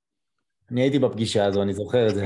כן, נכון. האמת שהיה מאוד מעניין שם. בכלל מעניין לעשות אולי לחקור את הנושא הזה של הגמ"חים, תשמע, זה, בנק כאילו מתחת לרדאר. כן, כן, זה עולם ומלואו. עולם ומלואו. אה, פאבל, שאלת, אה, סליחה שציינתי את השם, אולי לא רצית שאני אגיד את השם. אה, רציתי שאני אתייחס לקבוצת הוואטסאפ שלי, יש לי קבוצת וואטסאפ שהיא סגורה, זה קהילת השקעות הערך, בדרך כלל מי שקונה את הקורס של השקעות הערך הוא מקבל שנה בקבוצה ללא עלות. מי שכן רוצה להצטרף זה במנוי של 100 שקלים לחודש התחייבות לשנה, אני מראה שם בדיוק את התיק שלי, מה אני מחזיק, אני מסקר, כל, כמעט כל יום יוצאת איזושהי הודעה עם סקירה או על השוק או על אחת ההחזקות שלי או על מניה במעקב, אה, לדעתי הצלחתי לחסוך הרבה כסף לאנשים, בעיקר בתקופות של הירידות שהיה הרבה פאניקה, אז אה, הייתי שולח הודעות מרגיעות ומסביר ולא... ואומר איך להסתכל על השוק, גם בנושא הנזילות, כמה נזילות לשמור. שוב, אני, אני כלונגיסט, אני לא, אני, לא, אני לא משתמש בשורטים אה, בכלל, אם אני עכשיו אולי אתחיל לשלב את זה באופציות, אבל גדול אני לונגיסט, משקיע ערך, ולכן מכאן ההגנה שלי בשמירה על מזומן מסוים, הבנה של השוק והבנה שאנחנו מסתכלים על טווח ארוך ולא סיבובים קצרים. אני ישן טוב מאוד, שזה אולי הדבר הכי חשוב לי וגם חשוב לי שהעוקבים יקבלו.